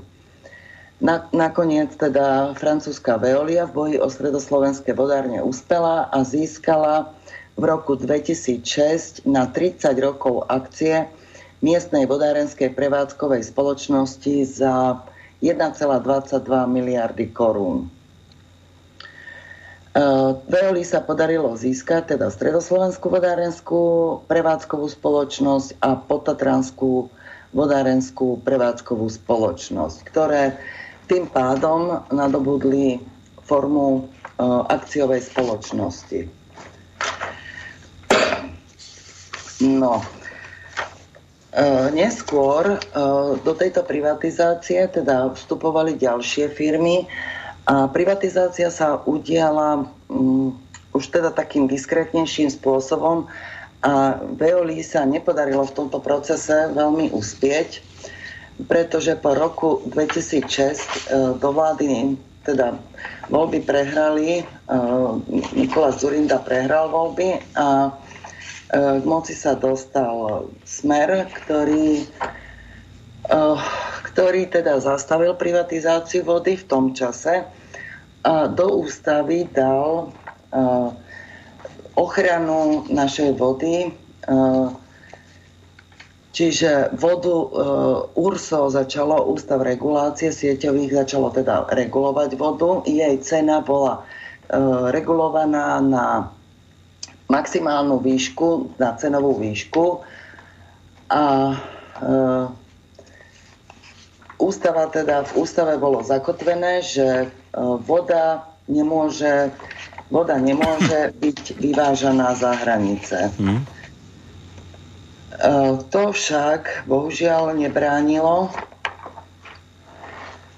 tichej privatizácii, ktorá sa v podstate celé tie roky akýmsi spôsobom odohrávala cez obce ešte keď som sa pozrela v tom naprv, okolo zhruba roku 2018, ako to vyzeralo uh, s tou privatizáciou, tak v tom čase bolo, bola väčšina spoločností ešte vo vlastníctve obcí a len niektoré teda boli formou akciových spoločností, ktoré ovládali niektoré z nich kanalizačné služby a niektoré len rozvoz uh, pitnej vody. Uh,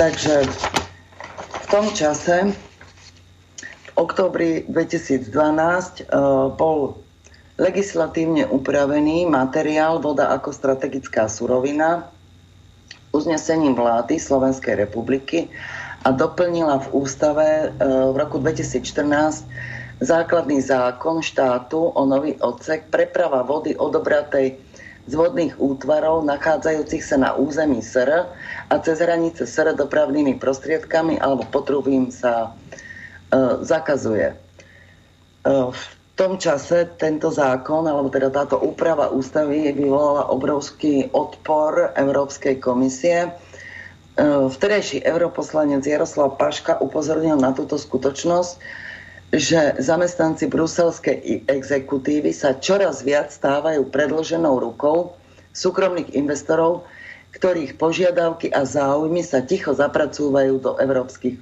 predpisov.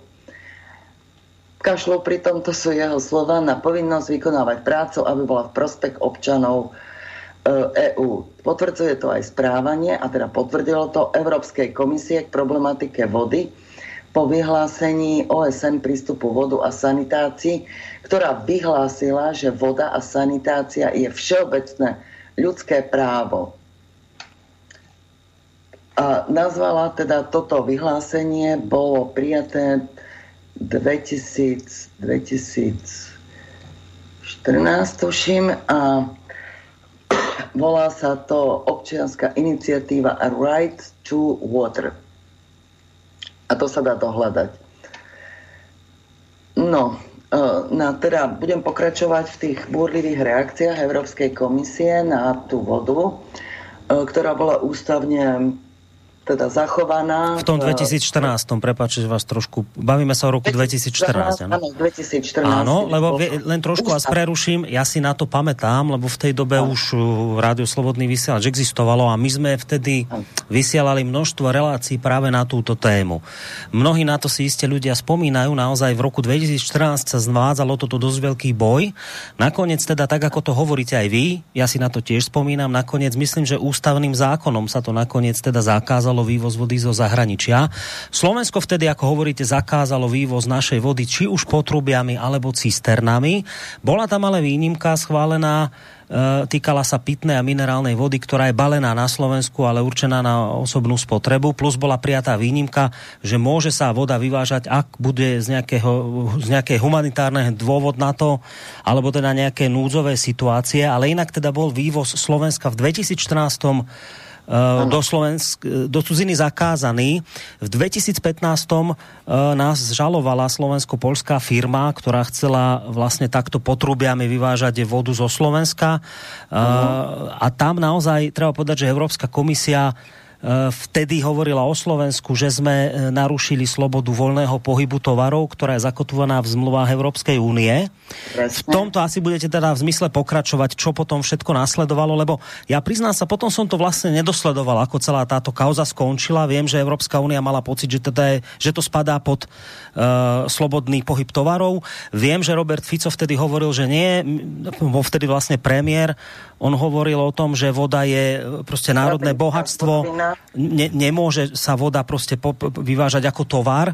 Čiže neviem, ako to potom vlastne skončilo. To ma naozaj zaujíma. Ako to potom celá táto záležitosť no, skončila? V tom čase to teda prišlo do útlmu, ústava sa nezmenila, nedošlo k nejakej zmene. v tom čase naši právnici, alebo teda ústavní právnici a podobne obhajovali právo na vodu ako strategickú surovinu a teda ostalo to tak, ako to bolo. Zákon ostal platný a platí doteraz. Bohužiaľ, len na každý zákon existujú výnimky, takže teda neviem, či ešte k vývozu, alebo teda trubkami dochádza, to zrejme nie, ale môže sa to stať súčasnosti. No Takže viete, preto, čase... preto sa pýtam na to, prepáčte, že vám do toho skáčem, že teraz by niekto mohol povedať, že a prečo plášite ľudí? Však tu platí od 2014. ústavný zákaz vývozu vodu cisternami a potrubiami. Stále je to v platnosti, však sama ste povedali, že to je v platnosti, tak prečo tu zbytočne stražíte ľudí, že nám tu idú vyvážať vodu zo Slovenska? Však v 2014. to poslanci schválili, že sa to nesmie urobiť. Tak prečo o tom vlastne rozprávame? Pozor, ja som nepovedala, že idú vodu vyvážať. Ja hovorím o vlastníctve vody. A keď ju vlastníte, môžete robiť, čo chcete. A hlavne, keď si upravíte ústavu. Tak to už sa nestalo raz, kedy sa upravila za posledný rok ústava. Teda v dvoch paragrafoch. Takže uh, ide tu o vlastníctvo. Doteraz to tak, bolo ako, že Veolia doteraz vlastne tú vodu nevlastnila, ani ju nevlastní, ona vlastne len je ten, ten, ktorý tú vodu distribuje ľuďom. Ona nie je vlastníkom toho vodného zdroja. A teraz vravíte, že hrozí, že sa môže stať do budúcna vlastníkom tej vody? Uh, neviem si presne predstaviť, akým, uh, akým, uh, ako by sa teda malo odohrávať vlastníctvo, lebo však to je určitý zdroj, ale v každom prípade, ak mám niekto kontrolu, správu nad uh, distribúciou vody, nad jej rozvozom, tak uh, tak eh, proste má v rukách tú moc s vodou, z môjho pohľadu. Bez toho, aby ten vodný zdroj vlastnil, aj tak vlastne má na tým kontrolu, hovoríte. No, lebo... No má na tým kontrolu, pretože uh, vlastní vlastne okolo tú štruktúru, čiže povedzme nejaké tie trúbky, do ktorých investuje a tie investície si niekde zarátava do, svojej, do svojho portfólia a keby prípadne došlo k rozviazaniu zmluvy alebo niečo podobné, a teda povedzme ten e, Slovenská republika ako, ako majiteľ uh, tej vody, tak uh, si bude uplatňovať obrovské sankcie a nevieme, ako by teda tento právny proces dopadol. Pokiaľ by sa tu jednalo povedzme o jednu, o jedno vlastníctvo alebo vlastníctvo iba jednej časti vodárenskej spoločnosti, tak by sme to možno uhrali ale pokiaľ e, vlastnia tie, túto distribúciu, výrobu a rozvoz vody väčšinou súkromnej spoločnosti, tak to už je problém. Z môjho pohľadu. Čo vlastne súkromná spoločnosť teda už nie je štátne. No áno, ale však to už bolo vlastne za Roberta Fica, Čiže toto je vec, ktorá sa už v minulosti naštartovala, však jeho vláda tiež tým súhlasila, že sa dostali voda a jej distribúcia do súkromných rúk. V tomto zmere sa nič nezmenilo, či áno? No nezmenilo sa, nezmenilo, ale keďže sú veľmi zahmlené tie dáta, ku ktorým som sa dostala, za jeho vlády sa teda oficiálne nezmenilo nič ale našla som tam uh, celkom rafinované podvody, o ktorých budem teda hovoriť uh, na záver, lebo vlastne keby som neprišla na to, čo sa dialo v Bratislavskej BVS, tak uh, ani nepochopím, akým princípom tu dochádza vlastne k tým uh, privatizáciám. A v podstate som sa pozrela, ako je to s tým vlastníctvom vôd, koľko ich je ešte obcí, tak to sa mi už veľmi nepodarilo dopatrať, hoci ešte pred tromi rokmi to bolo dohľadateľné. V súčasnosti som sa teda dopracovala k približne 17 spoločnostiam, ktoré sú takými hlavnými distribútormi, výrobcami a roz, teda výroba, distribúcia, výroba a rozvoz vody. A tak som sa pozerala jednu každú jednu, že kto je vlastník, takže v podstate 15, 15 z nich sú akciové spoločnosti. Uh, dve sú ešte SROčky a potom ešte niekoľko drobných prevádzkovateľov obcí je tam, ale tie teda nie sú, zrejme sú tak bezvýznamné, alebo tie nie sú uvádzané nikde v tých, uh, v tých tabulkách uh, vlastníkov vody. Takže teraz neviem, či už došlo medzi tým eh, v poslednom období, že by teda odkúpili tieto akciové spoločnosti, ktoré vlastnia výrobu, distribúciu a eh, kanalizácie, že či teda došlo k zlúčeniu, odkúpeniu, lebo tý, týmito dátami eh, v tých tabulkách tie jednotlivé vodárenské spoločnosti nedisponujú alebo neuvádzajú ich. No ale teda všetky tie veľké, ktoré poznáme, tak už sú v podstate v rukách e, akciových spoločností. Či sa jedná už o, e, o tie, ktoré som spomínala, spoločnosti Veolie a ďalších súkromných spoločností. A teda najnovší vývoj, ešte keď som sa pozrela pred niekoľkými rokmi, tak východoslovenské vodárne ešte stále boli, uh, bol vysoký podiel uh, vlastníctva štátu. Teraz, keď som sa pozrela do tých uh, posledných dát, tak je to už akciová spoločnosť, celé východo, východo, teda, pardon, západoslovenská vodárenská spoločnosť.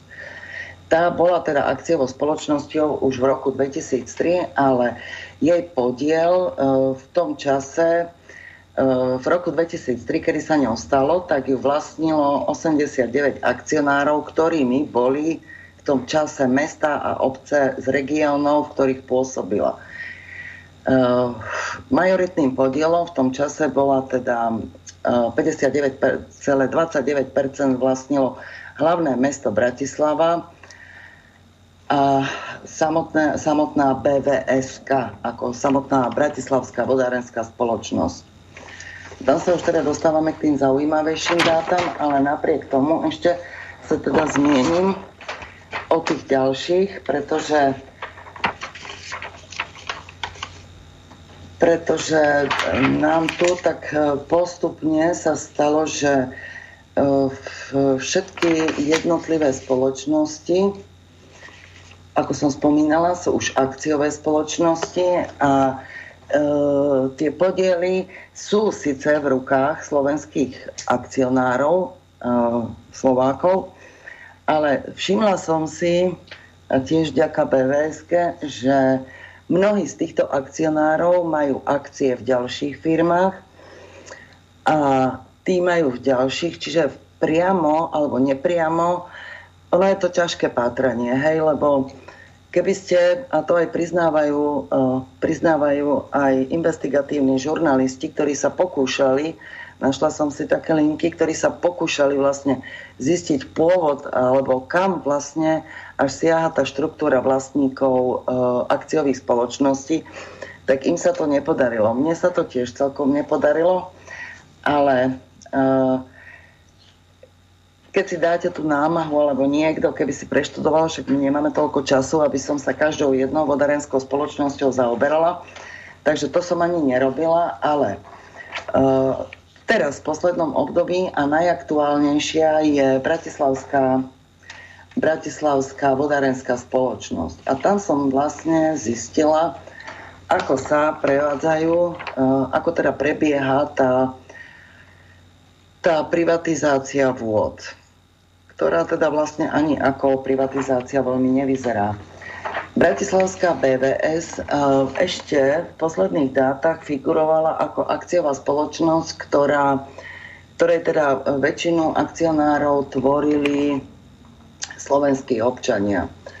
Mhm. V podstate je to tak aj doteraz, ale ešte sa mi podarilo, neviem, ako je to možné, ale ešte pred týždňom, kedy som si pozerala koncových vlastníkov e, Bratislavskej vodárenskej spoločnosti, tak som ešte našla takéto zaujímavé informácie, ktoré už sa mi dnes e, nepodarilo znova dohľadať. Lebo ak si pozeráte jednotlivé obchodné registre firmiem, tak e, tam sú nadvezujúce spoločnosti. Tak ja som si rozklikala všetky linky a zistila som, že niektorí majiteľia, alebo teda respektíve tieto akcie Bratislavskej vodárenskej spoločnosti boli uh, predtým, uh, a o tom hovorí práve správa Národného kontrolného úradu, ktorá sa tým zaoberala a mala výročnú správu z roku 2019 na, na webe ktorá sama hovorí, že upozorňuje na to, zo správy citujem, že postupné presúvanie činností e, súvisiacich s vodou do cerskej spoločnosti BVS Infraservices, akciová spoločnosť, najmä v posledných rokoch, ako aj strata riadiaceho vplyvu na touto spoločnosťou uzavretím zmluvy o spoločnom postupe týkajúcom sa spoločnosti Infraservices a akciová spoločnosť minoritným akcionárom cerskej spoločnosti napriek 51% vlastníctvu jej akcií indikuje riziko privatizácie východoslovenských a VK prevádzky vodární a kanalizácií vznikla 11.9., kedy bol štatutárom ešte ešte Pavol Komorník. E, čiže NKU v tejto správe e, celkom podrobne rozoberala, ako dochádza k procesom e, privatizácie a táto správa bola teda zameraná na bratislavské vodárne.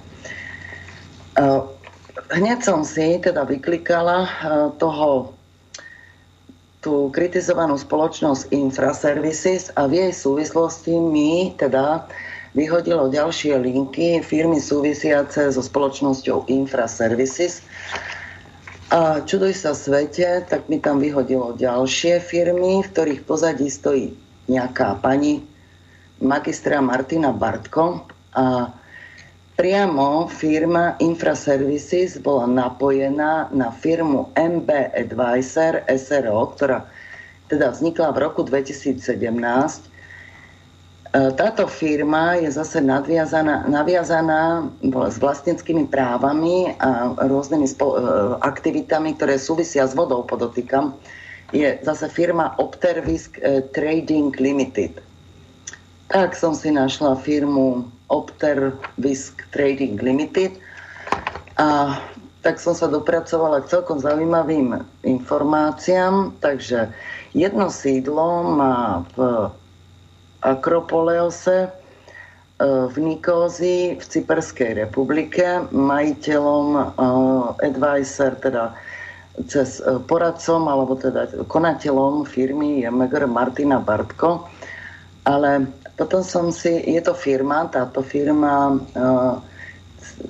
táto firma um, Optervisk Trading Limited vyrába alebo teda vyrába stolové vody a vyrába ďalšie také vitamínové nápoje, antioxidantové nápoje a takéto rôzne uh, ďalšie nealko nápoje. Ďalší, ktorý je v pozadí um, tejto firmy, ona už neexistuje, to podotknem, uh, firmy, ktorú som spomínala, tu Infraservices je nadviazaná firma Haas, uh, ktorá je zase súčasťou americkej nadnárodnej spoločnosti Divas Drink US Inc. Uh, so sídlom v Memphise, United States.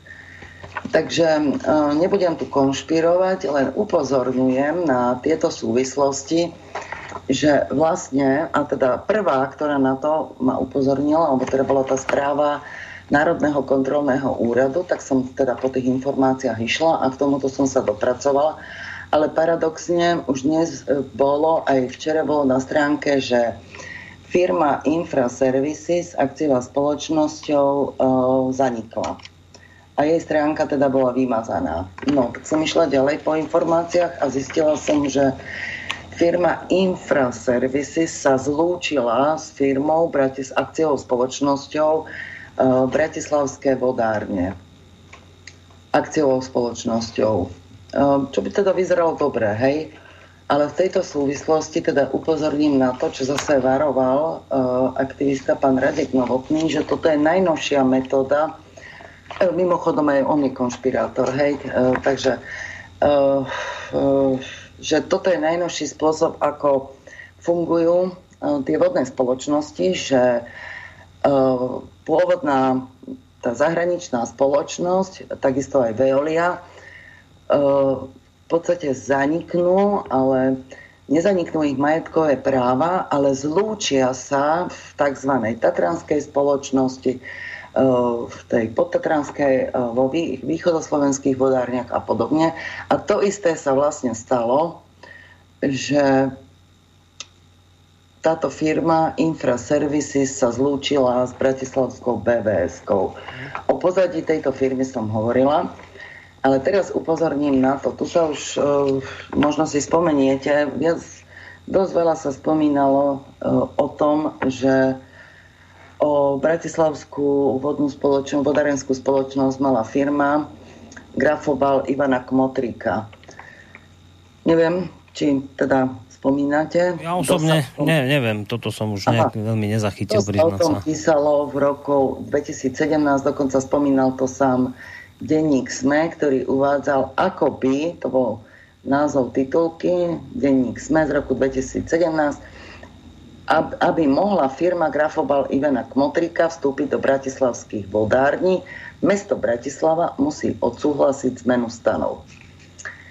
No a tuto nám do toho, teda podľa posledných informácií vstúpili, dohľadala som si informácie, že primátor Matúš Valo koncom mája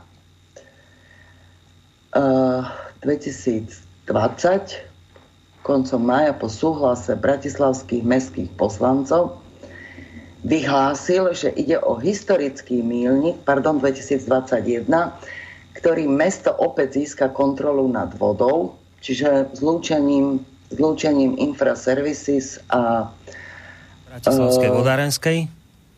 Vodárenskej, áno.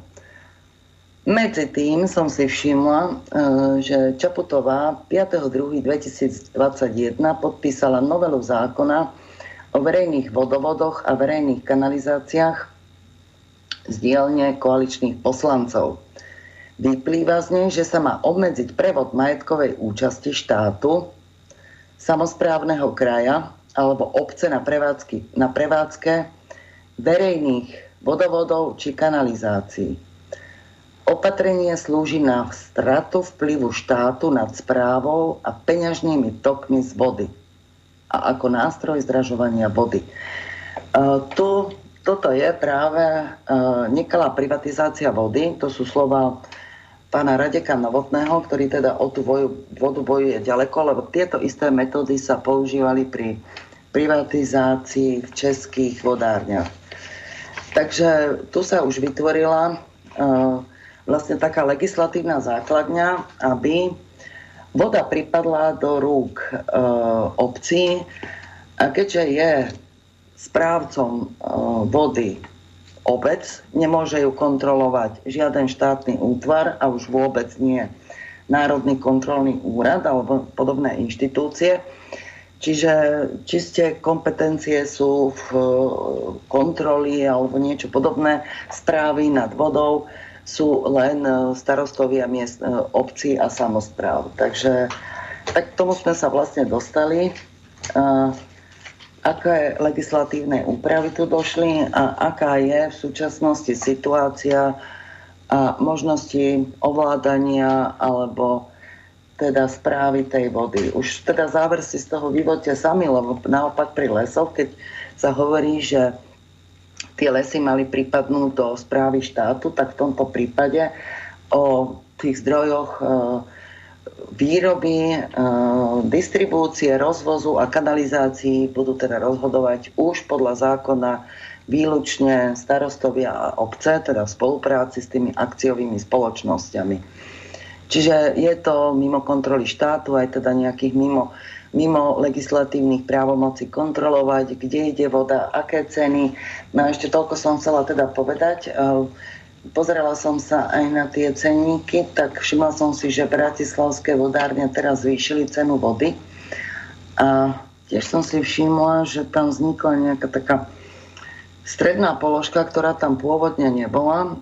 Možno sa mýlim, ale celkom rada by som si vypočula niekoho, kto je odborník na to, prečo je rozpisovaná napríklad voda v niektorých, v niektorých, nie všetkých vodárniach a napríklad aj bratislavských je stanovená maximálna cena za výrobu a dodávku pitnej vody verejným vodovodom, potom je tam maximálna cena za výrobu a distribúciu pitnej vody, čiže to sú dve položky finančné Prvá bola 1,0802 eur plus DPH. Druhá položka, e, čiže to je tá cena za výrobu a distribúciu pitnej vody, je 0,7550 eur e, plus DPH. Tak. A tretia položka je cena za odvádzanie a čistenie odpadovej vody. Tak ja som teda veľmi zvedavá, či tieto položky budú zahrnuté v konečných vyučtovaniach vody, lebo potom by mi to vychádzalo, ak dobre rátam, napokon uvidíme vo vyučtovaní, e, či teda bude k tej cene bez cena plus DPH, teraz neviem, či bude k tej cene 1,08 pripočítaná aj tá cena 0,755, to by nám vychádzalo približne 2 e, 2,5 eur na, na kubík. Takže to sa nechajme prekvapiť. Hej? Dobre, ja, ja vás teraz trošku preruším, aby sme teda dali potom priestor aj týmto dvom pánom, prípadne ak sa budú chcieť niečo opýtať. Ja som skrátka z tohto celého, čo ste nám takto podrobne vysvetlili, pochopil, že vy vlastne hovoríte o tom, že my sa tu teraz nebavíme o tom, či nám tu reálne hrozí, že tu niekto narazí potruby a bude vodu zo Slovenska vyvážať potrubím alebo cisternami, že tu je hrozba tá, a už teda hovoríte na konkrétnych prípadoch, že sa to deje,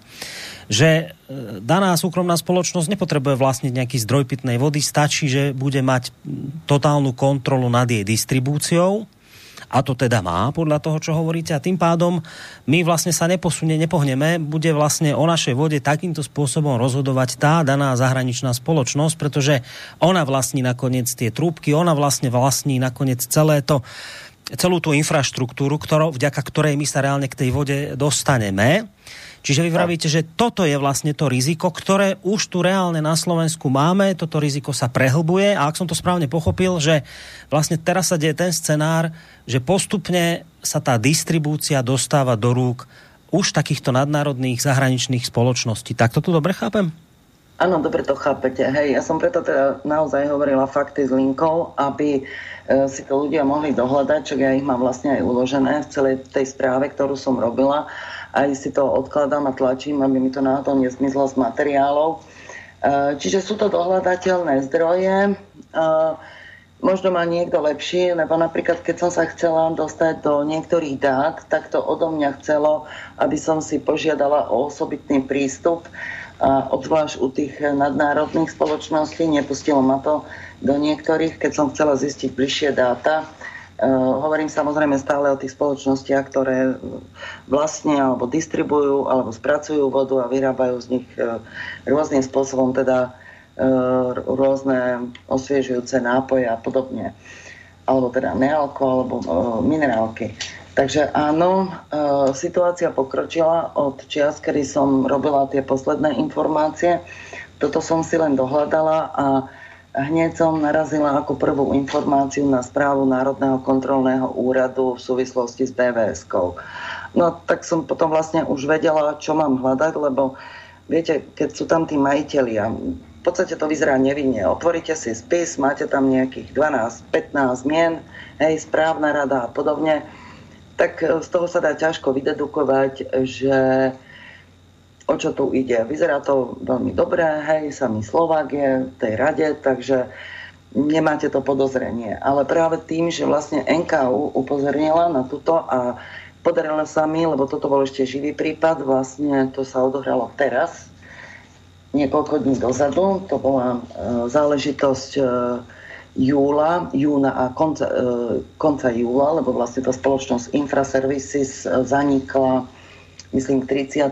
júnu, čiže vznikla e, tu si to aj dohľadám, kedy vznikla oficiálne tá to bolo to bolo už teraz 15. júla, tuším, kedy 29. nie, Uh, no, je to, ne, nemám za, zachytený dátum, ale je to informácia z konca júla, kedy vlastne sa Infraservisy zlúčilo s, s, s bratislavskými vodárňami. A takéto podobné uh, teda upozorňovala na tá Národný mm. kontrolný úrad a tieto isté som teda našla aj čo sa týka Veolie, lebo vlastne ak sa tu bavíme o tom, že Veolia je čiste francúzsky kapitál, tak to už dávno nie je pravda. Čiže kde končia skutočne tie zdroje, tak e, to neviem, lebo e, tu sa jedná v našom prípade, že majiteľmi sú vlastne nejaké cerské spoločnosti. Hmm. Tá sa chcel... spoločnosť zase patrí nejakej ďalšej. Hej, to ste už ráveli, samozrejme, ano. to rozumiem. Pálo sa chcel asi niečo opýtať, no, alebo teda skonštatovať. Pani Žierka, keď vás počúvam, tak beha mi husia koža po chrbte. A keďže už nás označujú, že sme konšpirátori a tak ďalej, čak my s tým radi žijeme, už žijeme s tým dlhú dobu, taká jedna vec ma napadla. Distribúciu vody sa snažia dostať do súkromných rúk a zdroje pitnej vody do štátnych rúk. A teraz je možná otázka, možná konšpirácia, možno sa potvrdí za dva dní, možno sa potvrdí za tri roky. Hej? Ano. Až náhodou tie súkromné firmy budú mať tú distribúciu plne v rukách. A ešte cez tých starostov to poodkupujú, lebo im dajú také podmienky, ktoré tá obec nebude môcť odmietnúť, dajme tomu. Čo sa môže potom stať, keď tie súkromné firmy povedia, ale viete, toto keď chcete, tak musíte zaplatiť toľko alebo toľko, alebo pustíte to, čo máme my vo vlastníctve to znamená, čo bude spravovať štát. Je možný aj takýto scenár?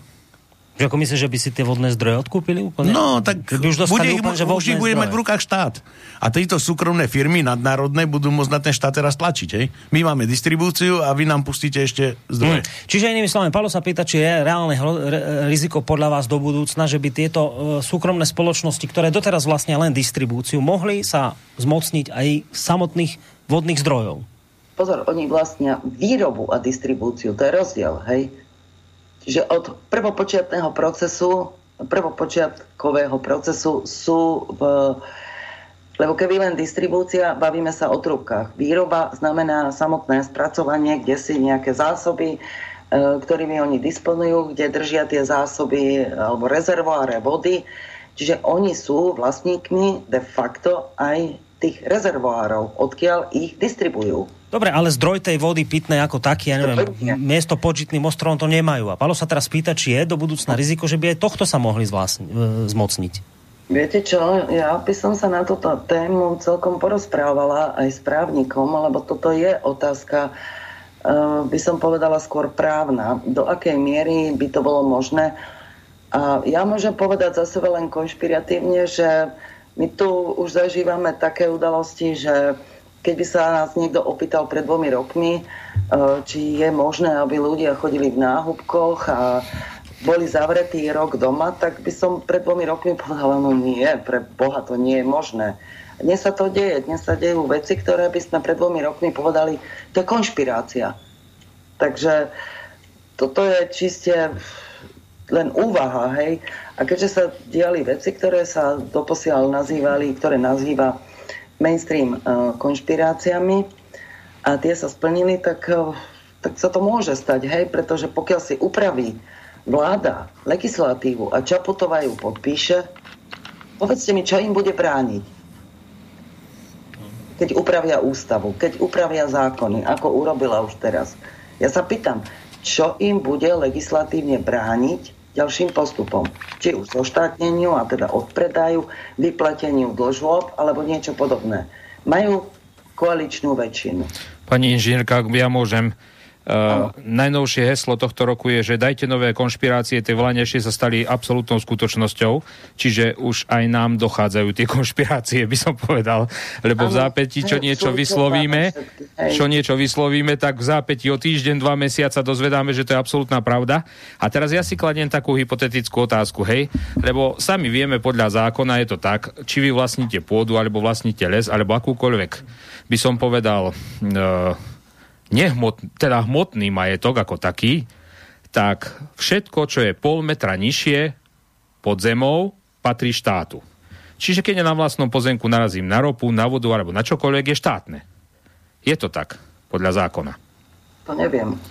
No, no, ja mám takúto znalo, že zákon o tomto rozpráva, že váš majetok je do pol metra, od pol metra nižšie mm. je to mhm. štátne. Mám pravdu, chlapi? Ja, ja som to tiež tak nejak zachytil, Ja som to tak, takto to mám odjak živá. Hej, hej. po nejakú hĺbku je to tvoja. Áno, pretože keď mám doma navrtanú studňu, hej. Hej. tak jednoducho momentálne, čo mám informáciu, pripravujú aj taký zákon, že robia momentálne prieskumy o tom, kto má studňu, ako využíva.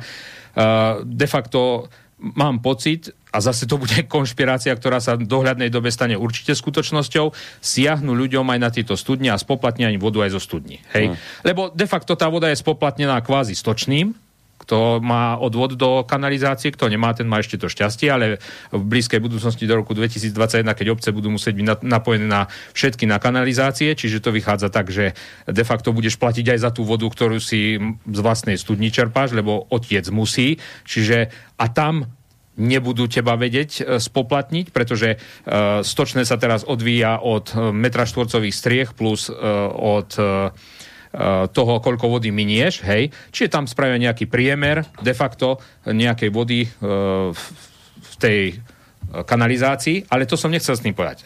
Štát, sami momentálne vieme, že sme v tak ekonomicky na tom, že sme zadlžení na niekoľko generácií dopredu. A keď štát sa zmocní teraz všetkých lesov, zmocnia sa ich tým podvodným spôsobom ešte aj od súkromníkov. Vieme veľmi dobre, že tam pripravoval tú progresívnu daň ešte bývalý minister e, financií, terajší premiér, že chce 1,6% z každej nehnuteľnosti vlastne od nás získať daň. Hej, je problém v tomto štáte zdaniť aj vlastníctvo lesov alebo polnopôdy? No nie je problém. Čiže príde k tomu ten súkromník, že buď tú pôdu predá, alebo sa jednoducho tak zadlží tým kontokorentom na daňovom úrade, ako to chceli s nehnuteľnosťami spraviť, že my o tú pôdu tak či tak a o tie lesy prídeme, keby chceli. Majú ústavnú väčšinu, urobia si s nami absolútne, čo budú chceť. Kde je teraz postavená tá otázka, keď sami vieme, že všetky národné banky vlastnia tamto Rockefellerovci a zahraničné korporácie? Kde je tu dané to, zatiaľ je to ústavou garantované, ale kde je dané to, že my postupne nebudeme splácať ten dlh našou vodou. A keď štát bude vlastniť celé naše súkromné vlastníctvo, čo sa týka pôdy, lesov a všetkého, čo potom bráni tomu, aby ten štát svoje dlhy splácal formou našej vody? No nič. Čiže celý tento reálny základ, o ktorom sa debatujeme a o, tej hroziacej, uh, dá sa povedať, konšpirácii, jej, ktorá si myslím, že sa stane zase skutočnosťou, je to, že my o tú vodu v konečnom dôsledku veľmi ľahko môžeme prísť, bude na prídel, alebo si ju budeme kupovať za také peniaze, že jednoducho sa tu bude rozhodovať. To bude nakoniec, nakoniec aj v, tej, v tom závere relácie, ktorý som dnes púšťal, ten úryvok e, vás, e, pani Michalíková, keď ste boli v relácii s Erikou Ožovovde, vy ste to tam hovorili, že vy ste to aj na základe tej agendy 2030 pochopili tak, že ak bude Somálsku, teraz vás parafrazujem, chýbať voda, no tak na Slovensku sa narazí potrubie a budeme dodávať, lebo tak každý má mať rovnaký prístup k vode. A teda hovoríte, že dostanú Somálci, ale nečakajte, že my na tom ako štát zarobíme, to bude na tom zarábať nejaká e, súkromná spoločnosť. Takto ste to vtedy u tej Eriky hovorili. Za tými tý slovami si asi stojíte teda. No, ja som to uviedla ako obrazný príklad, pretože mne to tak z toho vyplýva. A ja teda ešte nadviažem na obidve aj na predchádzajúcu, na predchádzajúcu úvahu. A to je o tom, že e, keď sa už teda bavíme o tých konšpiráciách, e, štát sa nesmierne zadlžil a už som stratila prehľad, či 7,8 či 8,7 e, miliardy, alebo dokonca úplne iné číslo kvôli tzv. covidovej kríze. Uh, ten štát sa zadlžil a zase sa zadlžil len nejakej banke, nejakými inflačnými bezhodnotnými papiermi, lenže tie dlhy treba platiť. A teraz, keď náhodou by si, povedzme, niekto zmyslel, že si teda chce ten dlh splatiť do 5 rokov. Čo by sa stalo teoreticky? To je čistá úvaha tak štát to vyplatí z toho, čo majú ľudia, hej? Lebo najväčším bohatstvom momentálne a jediným posledným bohatstvom štátu je to, čo vlastnia ľudia. Lesy, lúky, polia, role, a záhrady a domy. Je tak? Áno. Štát už nemá nič. Nič. Vôbec nič. Áno, toto je posledný lukratívny lup. Presne, 500 miliard majetku. V štátnych lesoch. A celkovo v lesoch Slovenska. No. Takže ja by som veľmi rada bola, aspoň raz, keby sa mi tie konšpirácie nesplnili. Tak veľmi rada. Dobre, takže teda by sme to celé pochopili nejak v závere, teda, alebo teda v závere, to nemusí v závere, ale že teda uh, vravíte, že sa môžeme celkom ľahko dožiť. Ja neviem toho, ako túto Rudo naznačoval, že keď budeme veľmi zadlžení ako krajina, môžeme to začať napríklad spácať vyvážaním vody, že sa takáto vec môže udiať? Že sa bude vyvážať voda zo Slovenska, ktorou budeme splácať to extrémne zadlženie, ktoré tu máme? Ja by som to trošku inak poňala. Ak na Slovensku nám už nebude nič patriť, potom budú vyvážať svoju vodu, hej, lebo štát ju odovzdá na splatenie dlžôb. Čiže tu sa ne, nebudeme sa baviť o tom, uh, nie je ani podstatné, či ju budú vyvážať trúbkami, ale mm-hmm. podstatné je to, že keď tam tu nebude nič patriť, voda, pôda, uh, veď tu už tomu vyvlastňovaniu, alebo teda to reálne hrozí, či už zvýšením daní, alebo teda procesmi, ktoré sa odohrávajú, čo sa týka tých lesov, Eh, voda je už dnes, alebo teda výroba a distribúcia vody je už v rukách eh, súkromných majiteľov a ten proces postupuje veľmi rýchlo. Ak nám teda nebude nič patriť, to už nie je o tom, či bude vyvážená, nevyvážená. Oni môžu prísť sem a priamo ju tu čerpať. Ak vám nepatrí pôda, čo vám patrí? Čo nás, čo, čo vlastne oprávňuje príslušníka štátu k jeho teda štátnej príslušnosti. To, že ľudia sú vlastníci domov, pôdy, lesov a podobne. Ak nám toto zoberú, my tu budeme cudzincami. Vo vlastnej Čiže zemi. Môžeme baviť, nám zoberú vodu. Tá voda bude ich. Áno, a my budeme bezemkovia. A nás môžu vyhnať, pretože sa nás opýtajú, no moment, ale čo, toto ti nepatrí, toto ti nepatrí, pôda ti nepatrí, a čo ty tu vôbec robíš ešte na tomto území? A vy vravíte, že toto s tou vodou sa deje už extrémne rýchlým spôsobom. To nadobúdanie súkromného majetku, že teda tú výrobu a distribúciu stále viac a viac súkromných nadnárodných spoločností vlastní. Že toto sa teda zrýchluje, tento trend. Áno. A teraz ma napadla konšpirácia mega, by som povedal, taká, že vám zastane z toho rozum. Počúvajte ma. E, momentálne sami dobre vieme, že či Amerika, či Európa tlačí bezvýznamné papieriky, peniaze. Aj pani sa inžinierka vyjadrila k tomu, že, že tie peniaze nemajú cenu. Hej? To nie ako kedy bolo napísané na československých bankovkách, sú krytí zlatem štátnej banky Československej, hej, mm. ako aktív, aktívami štátnej banky Československej, to už neexistuje. Hej? A teraz si vezmeme takú fakt e, na zamyslenie tému, vytvorili COVID v rámci sveta. Sami viete veľmi dobre, že COVIDom zlikvidovali, už dá sa povedať, zlikvidovali tú strednú vrstvu. Stredných podnikateľov, obrovské korporácie, ktoré o tomto všetkom vedeli, sa neskutočným spôsobom nabalili. Dokonca som minule čítal, že to je suma okolo 39 biliónov eur. Vzniklo, e, bolo pôvodne okolo 2000 miliardárov na svete, v raji je už 2800 miliardárov na svete, čo zarobili čiste na covide, to znamená ochranné pomocky, všetko, čo s tým súvisí proste. A teraz si vezmeme takúto vec. Tie banky vlastnia obrovské množstvo tých natlačených, bezvýznamných, bezcených, len formou nákladu vytlačenia tých bankoviek a akým spôsobom sa oni dostanú k reálnemu majetku. No ale vytvoria tak... Tie peniaze existujú fiktívne áno, v počítači. Áno, fiktívne v počítači, ale to som s tým chcel povedať. A teraz nastala korona, všetkých položila na kolená, celé hospodárstva celých krajín prostredníctvom podnikateľov a všetkého. Teraz tu máme fond obnovy, ktorý zase len budeme splácať a my vlastne zistíme to, že banky nám začnú za chvíľu siahať na majetok, pretože všetci komplet, četne štátov, začneme byť insolventní. A čo sa stalo? Tie fiktívne peniaze, ktoré už ani netlačia, hej, ako ste vypovedali, že sú len uh, číslami v počítačoch, za tie fiktívne peniaze exekútory bankám doručia hotové fyzické majetky. Tak. Či už pôdu, či už lesy, či už budovy, reštaurácie, hotely, penzión, všetko proste, uh, fabriky celé. Čiže oni sa reálne na celom svete neskutočným spôsobom pod rúškom tohto vymysleného marazmu nabalili. Čiže kde je teraz otázka toho, že kedy o tú vodu prídeme takýmto spôsobom? No, tak... Keď sa nad tým zamyslím, hej, že nám neostane tu meter štvorcový, lebo už idú po našich lesoch. Lebo teraz je to evidentné, že už idú po našich lesoch. No a za chvíľu to bude pravdepodobne pôda, lebo už už som Ale pôda ide následne, hej? Stačí, aby spravili bezásah v lesoch. Spravia, spravia 10-percentný bezásah v trojke, štvorke, peťke lesoch v Slovenskej no, republike. No, Strategicky rozmiestnia tie bezzásahové územia po Slovensku.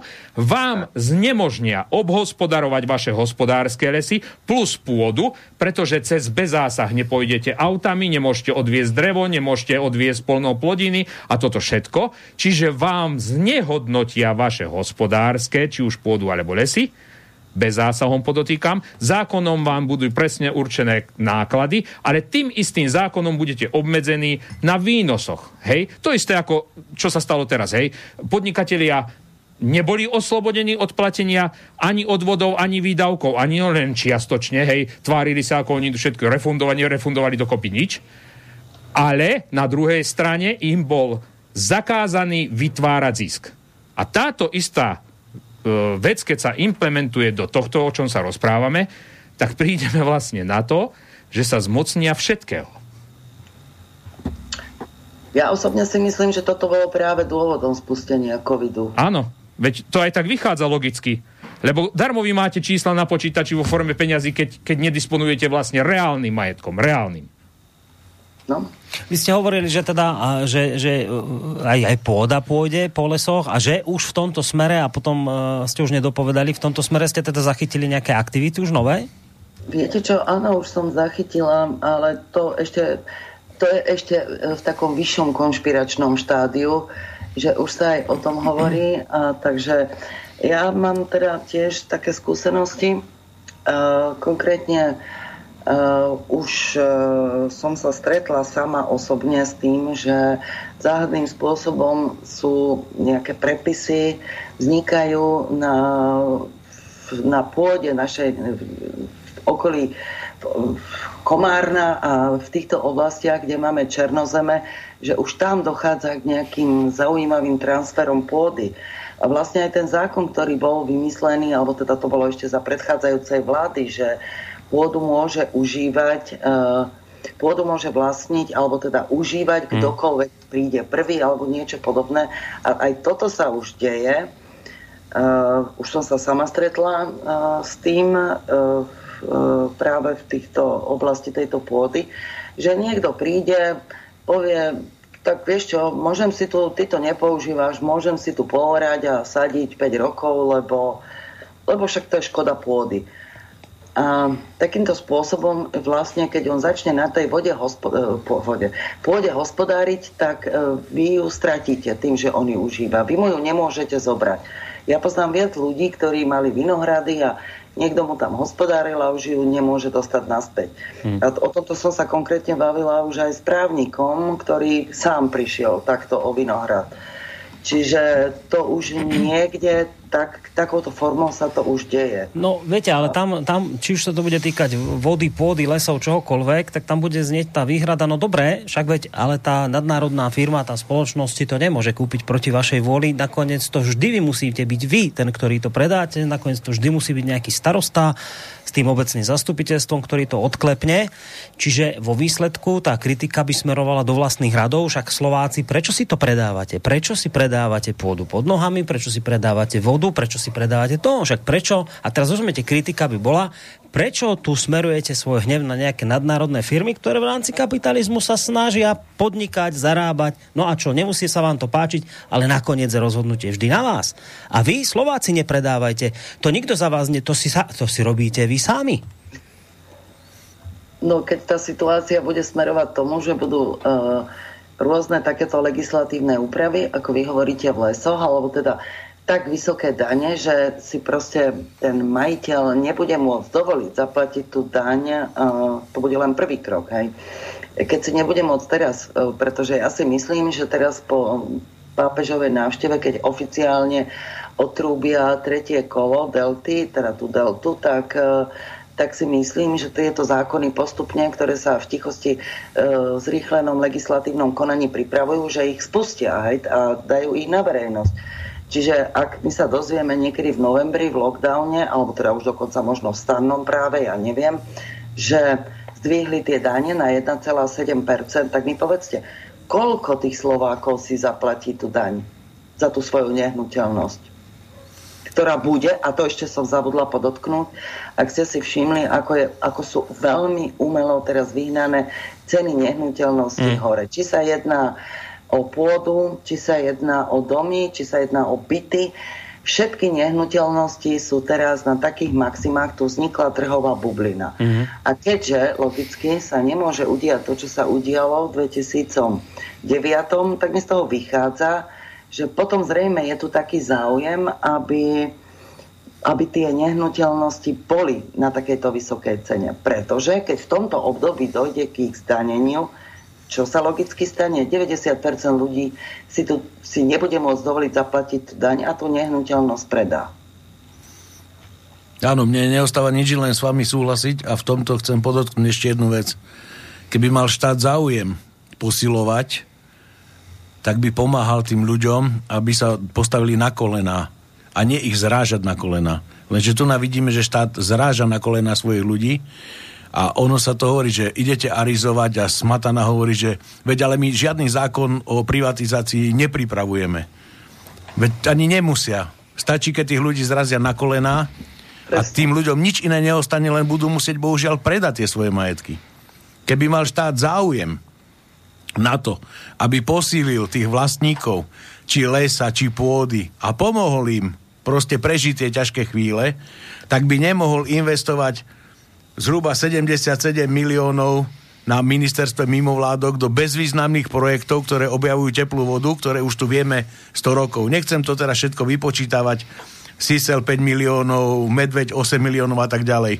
Veď toto sú vyhodené peniaze, 77 miliónov zhruba, čo mám vypichnuté tieto projekty, ktoré už bežia. 77 miliónov, ktoré doslova ideme vyhodiť z okna, namiesto toho, aby sme pomohli tým súkromne hospodáriacim rolníkom a tým drobným vlastníkom lesa, aby sa postarali o veci. Nie. Najprv na nás vypustili kôrovca, ktorý nám zničil lesy, potom z nás urobili vrahov, lebo sme zabili les, potom sme urobili holiny, lebo oni si v tých makovičkách pletu enviro teroristických čo je to sanácia po kalamite a čo je to holorúb.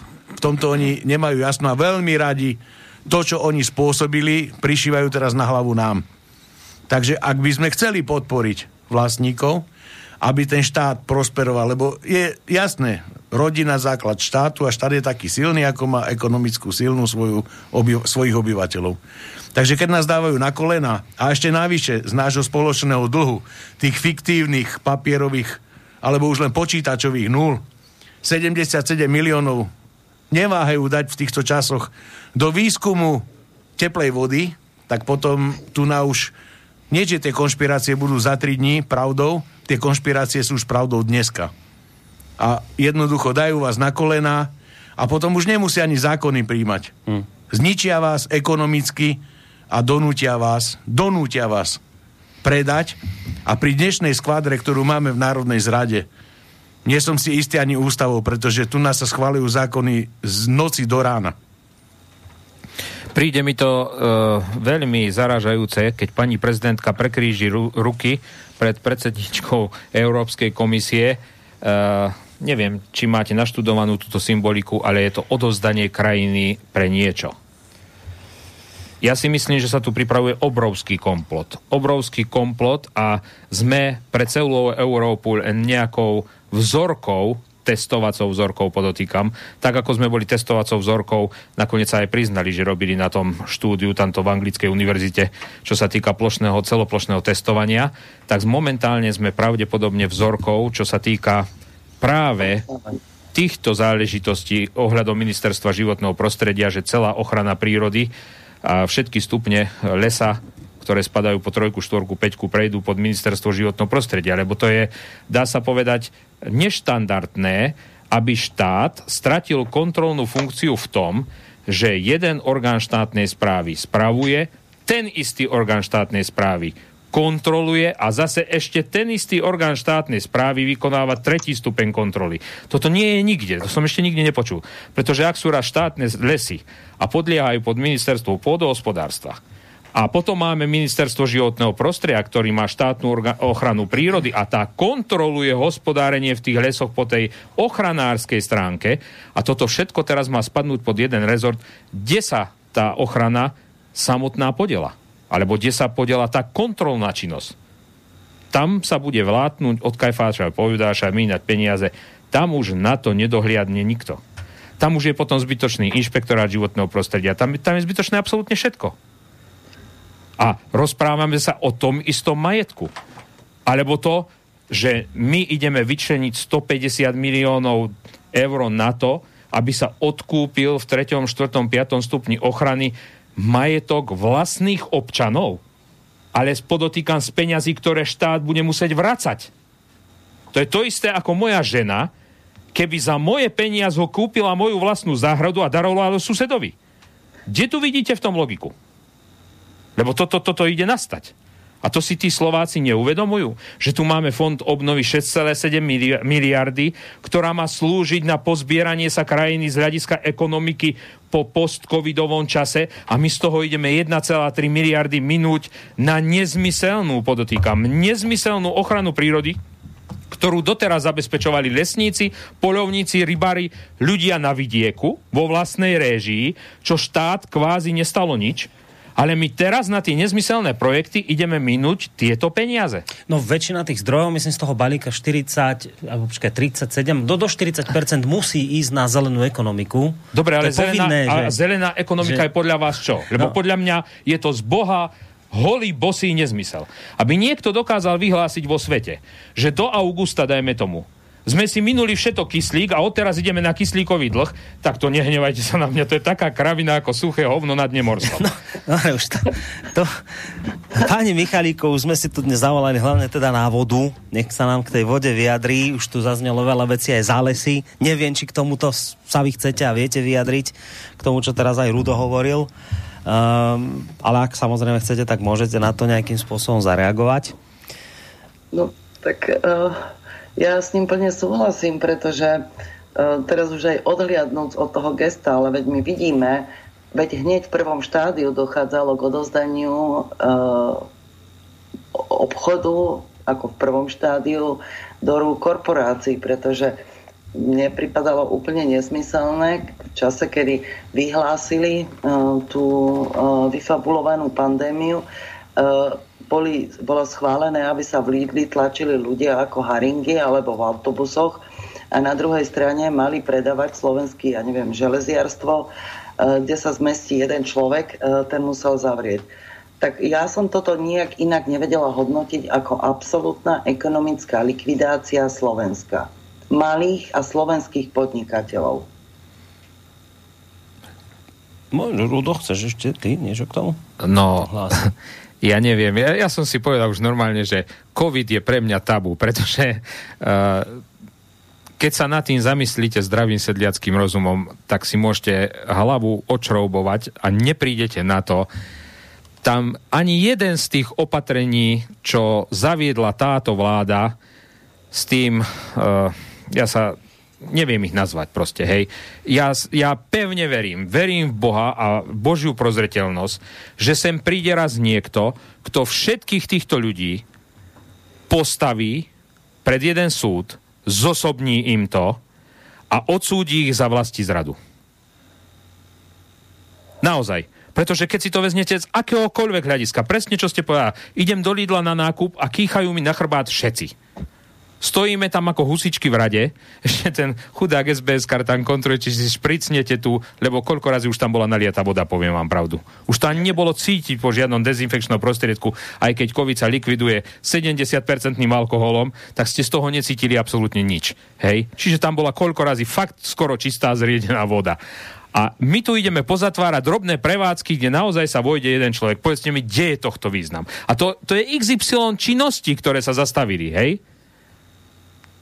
A máme ľudí na štatistickom úrade, máme ľudí v inštitúte, oni si myslia, že to nepresiakne vonka, že tu klamú aj s číslami a so všetkým. Veď poznáme lekárov, poznáme lekárov v nemocniciach, kde vykrikovali, že v katastrofálnom stave sú tie nemocnice, že už sa tam viacej lôžok ani nevojde tých ľudí, ktoré sú napadnuté pendym. Na druhej strane zakážu ľudí liečiť? Tak si položme otázku, a toto je kde? No, dobre, ale vráťme to od covidu späť tam k tej vode a, vode, späť, a ešte, späť k týmto veciam. Palo? Ak dovolíš, jednu vec a pani inžinierka chcem spýtať. My sme rozprávali o vode ako takého pitnej vode. A teraz ešte jedna otázka. A čo voda na zalievanie polnohospodárských plodín? Uh, myslíte... Závlahy. Užitková voda. Závlahy. Ako nejaké rybníky a tak? Nie rybníky, závlahy. Však polnohospodári v tejto dobe sucha a tak ďalej, bez závlah sú stratení. Ak no. nebudeme zavlažovať, nebudeme mať produkciu potravín. Nebudeme a... sebestační. Tak, ani nie sme. Áno. Palčík chce povedať tým, že keď sa proste zmocnia e, lesov, zmocnia sa pôdy, zmocnia sa aj užitkovej vody, hej, povrchovej.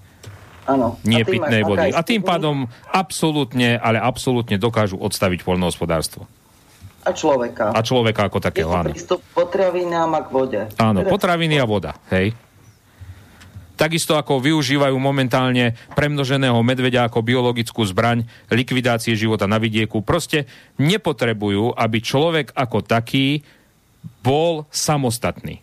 Po stránke potravín, po stránke, dá sa povedať, živobytia, žitia, všetkého. Najradšej by boli vyľudniť vidiek, nasťahovať ich do miest, závislých od leasingov, od hypoték, od potravy, absolútne od všetkého. Vtedy je občan ako taký pre štát najposlušnejší. Je to pravda? Je tak. No dobre, som to mal pôvodne naplánované tak, že do 17. by sme mali, máme 19.7, ešte Pálo hovoril, že by chcel niečo porozprávať, takže urobíme mi to tak, že pani Michoválíková, ja sa s vami pre túto chvíľu rozlúčim, to neznamená, že teda v budúcich reláciách sa počuť nebudeme, podľa mňa ešte určite sa počuť budeme, ale na dnes by som sa vám teda veľmi pekne poďakoval za tie informácie, ktoré tu z vašej strany odzneli a teda predpokladám, že vravím, k týmto témam ešte sa e, budeme v budúcnosti dostávať. Ak teda dovolíte, ak by som sa s vami rozlúčil a veľmi pekne sa vám za dnešok poďakoval. Majte sa pekne do počutia. Dovolte aj nám sa poďakovať pani inžinierke, že si našla čas a povedala nám možno o veciach, o ktorých sa niektorým, možno niektorí tušili, ale väčšine z nás sa o tom ani nesnívalo. Takže veľká vďaka, pani inžinierka. Ďakujeme pekne, pani inžinierka. Obohatili ste nás o kopu kopu, kopu vedomostí a hlavne tie vedomosti, ktoré sme my v tejto oblasti nemali, nám pomôžu ďalej si ich nejakým spôsobom spojiť s tými našimi lesmi, lebo nám tá mozaika, tie pucle do seba veľmi, veľmi zapadajú. To som rada. Ďakujem. Iveta Michalíková. Dovidenia. Bývalá kariérna diplomatka. Majte sa pekne do počutia. A my ešte teda trošku budeme pokračovať. Máme poslucháča na telefónnej linke. Skúsime mu dať priestor, že aj z jeho teda nejakou otázkou, prípadne názorom. Dobrý, dobrý deň. Dobrý deň. Volám cez internet, neviem, či je dobré spojenie, ale chvála pánu Bohu, že máte pevnú linku. Počujeme sa dobre? Počujeme, áno, nech sa páči. Áno, počujeme. Dobrý deň, tak to som ja ten poslucháč, ktorý vás v predchádzajúcej poslednej relácii vyzval na tú diskusiu e, o vode, čo ste tam mali vystrihnuté, to je poslucháč Jozef. Mm, áno, z Nemecka. Ja by som e, chcel, chcel poďakovať už odišlej pani inžinierke e, za, za jej neoceniteľnú prácu, pretože niektorí ľudia na Slovensku si ani nedokážu predstaviť, koľko času je. A zároveň dávam aj poklonu vašim hostom za všetkými týmito dobrovoľnými aktivitami.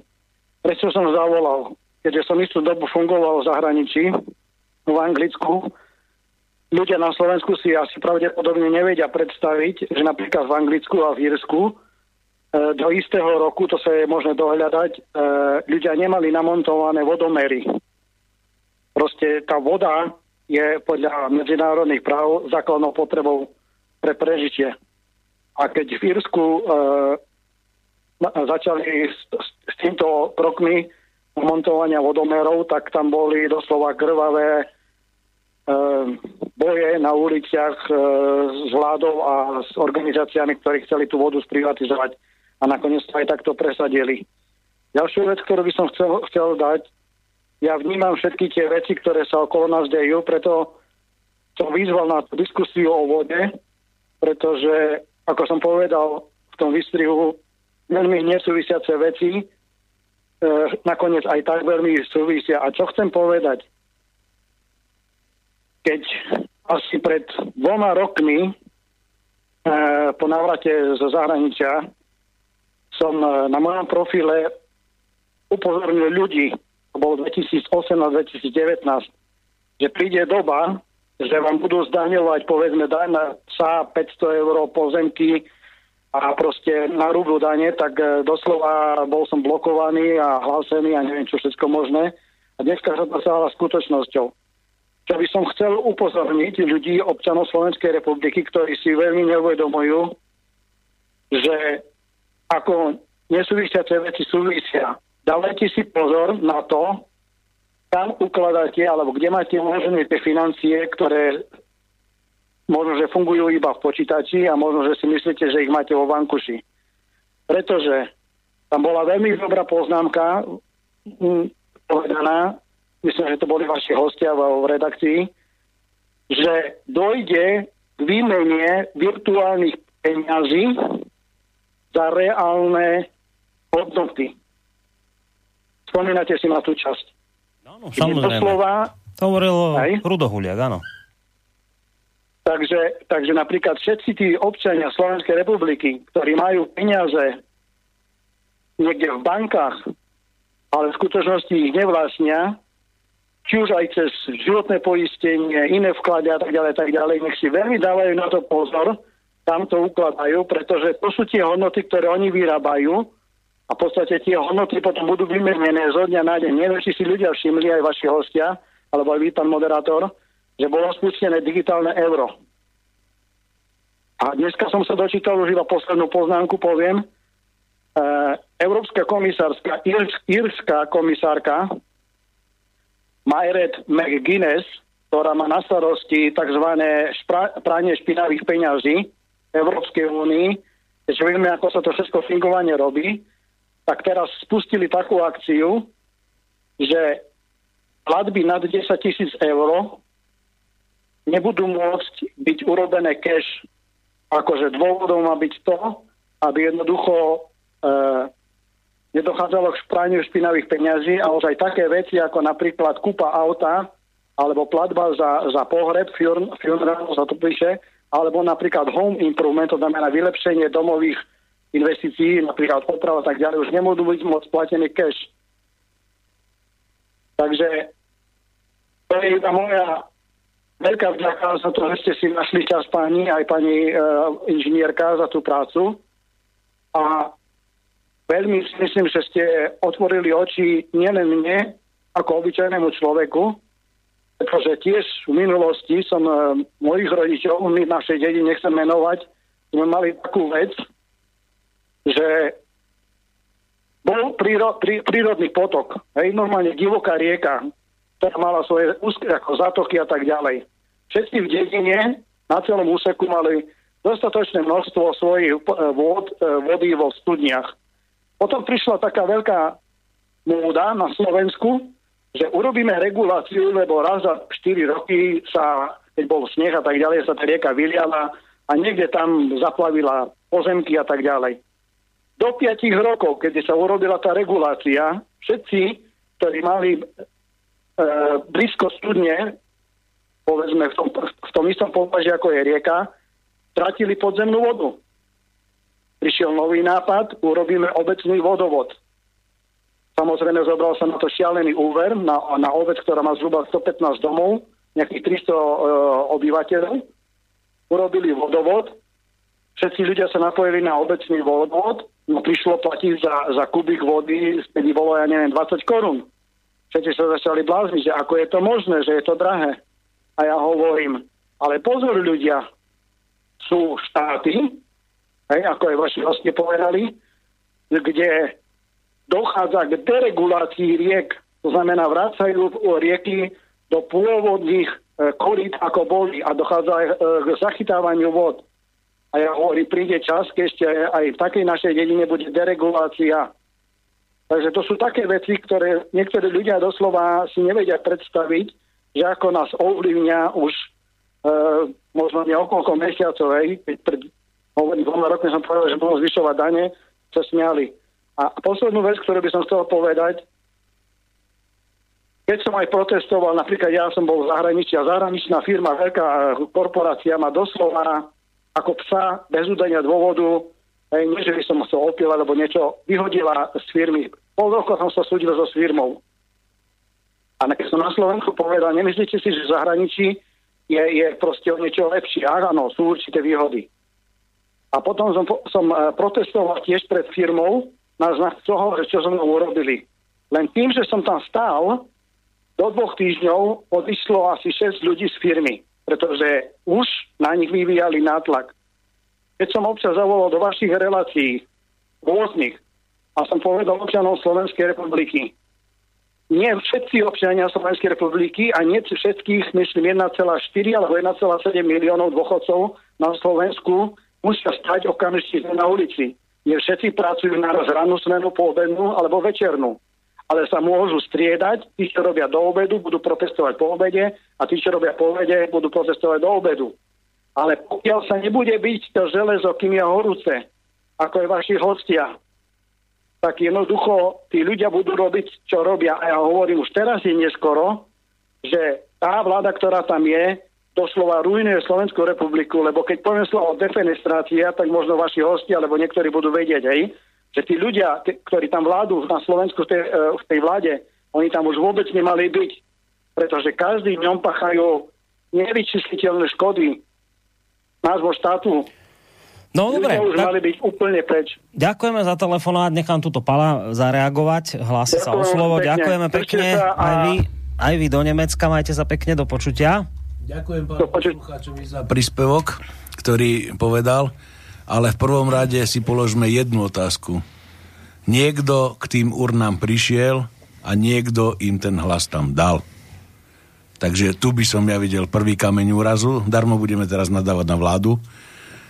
Na druhej strane môžem povedať, no dobre nám tak, lebo sme si zvolili to, čo nám dneska tu na ničí život.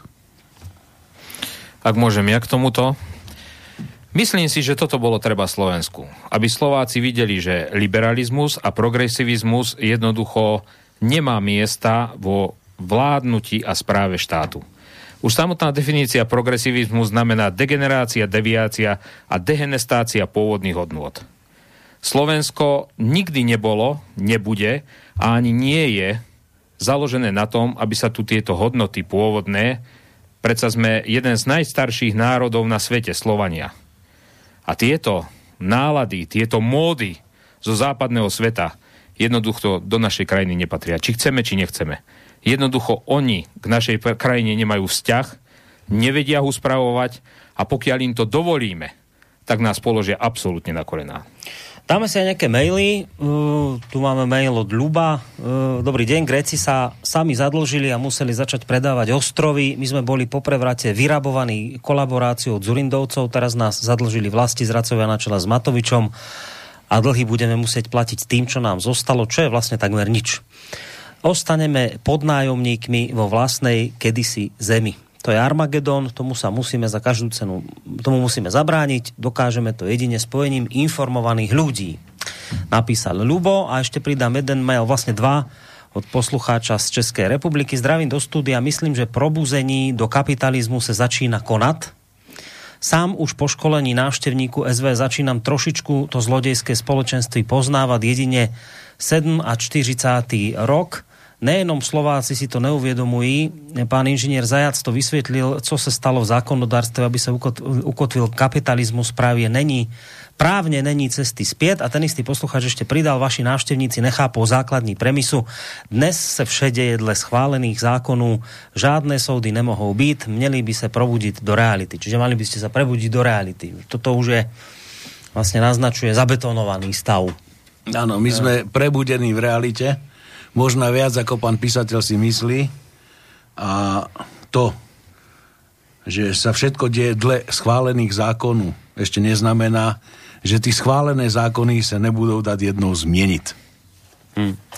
No dobre, Pálo, ty si ešte predsa len chcel niečo tiež v tejto relácii povedať, si, si si tak nechával, tak som ti chcel v závere dať priestor.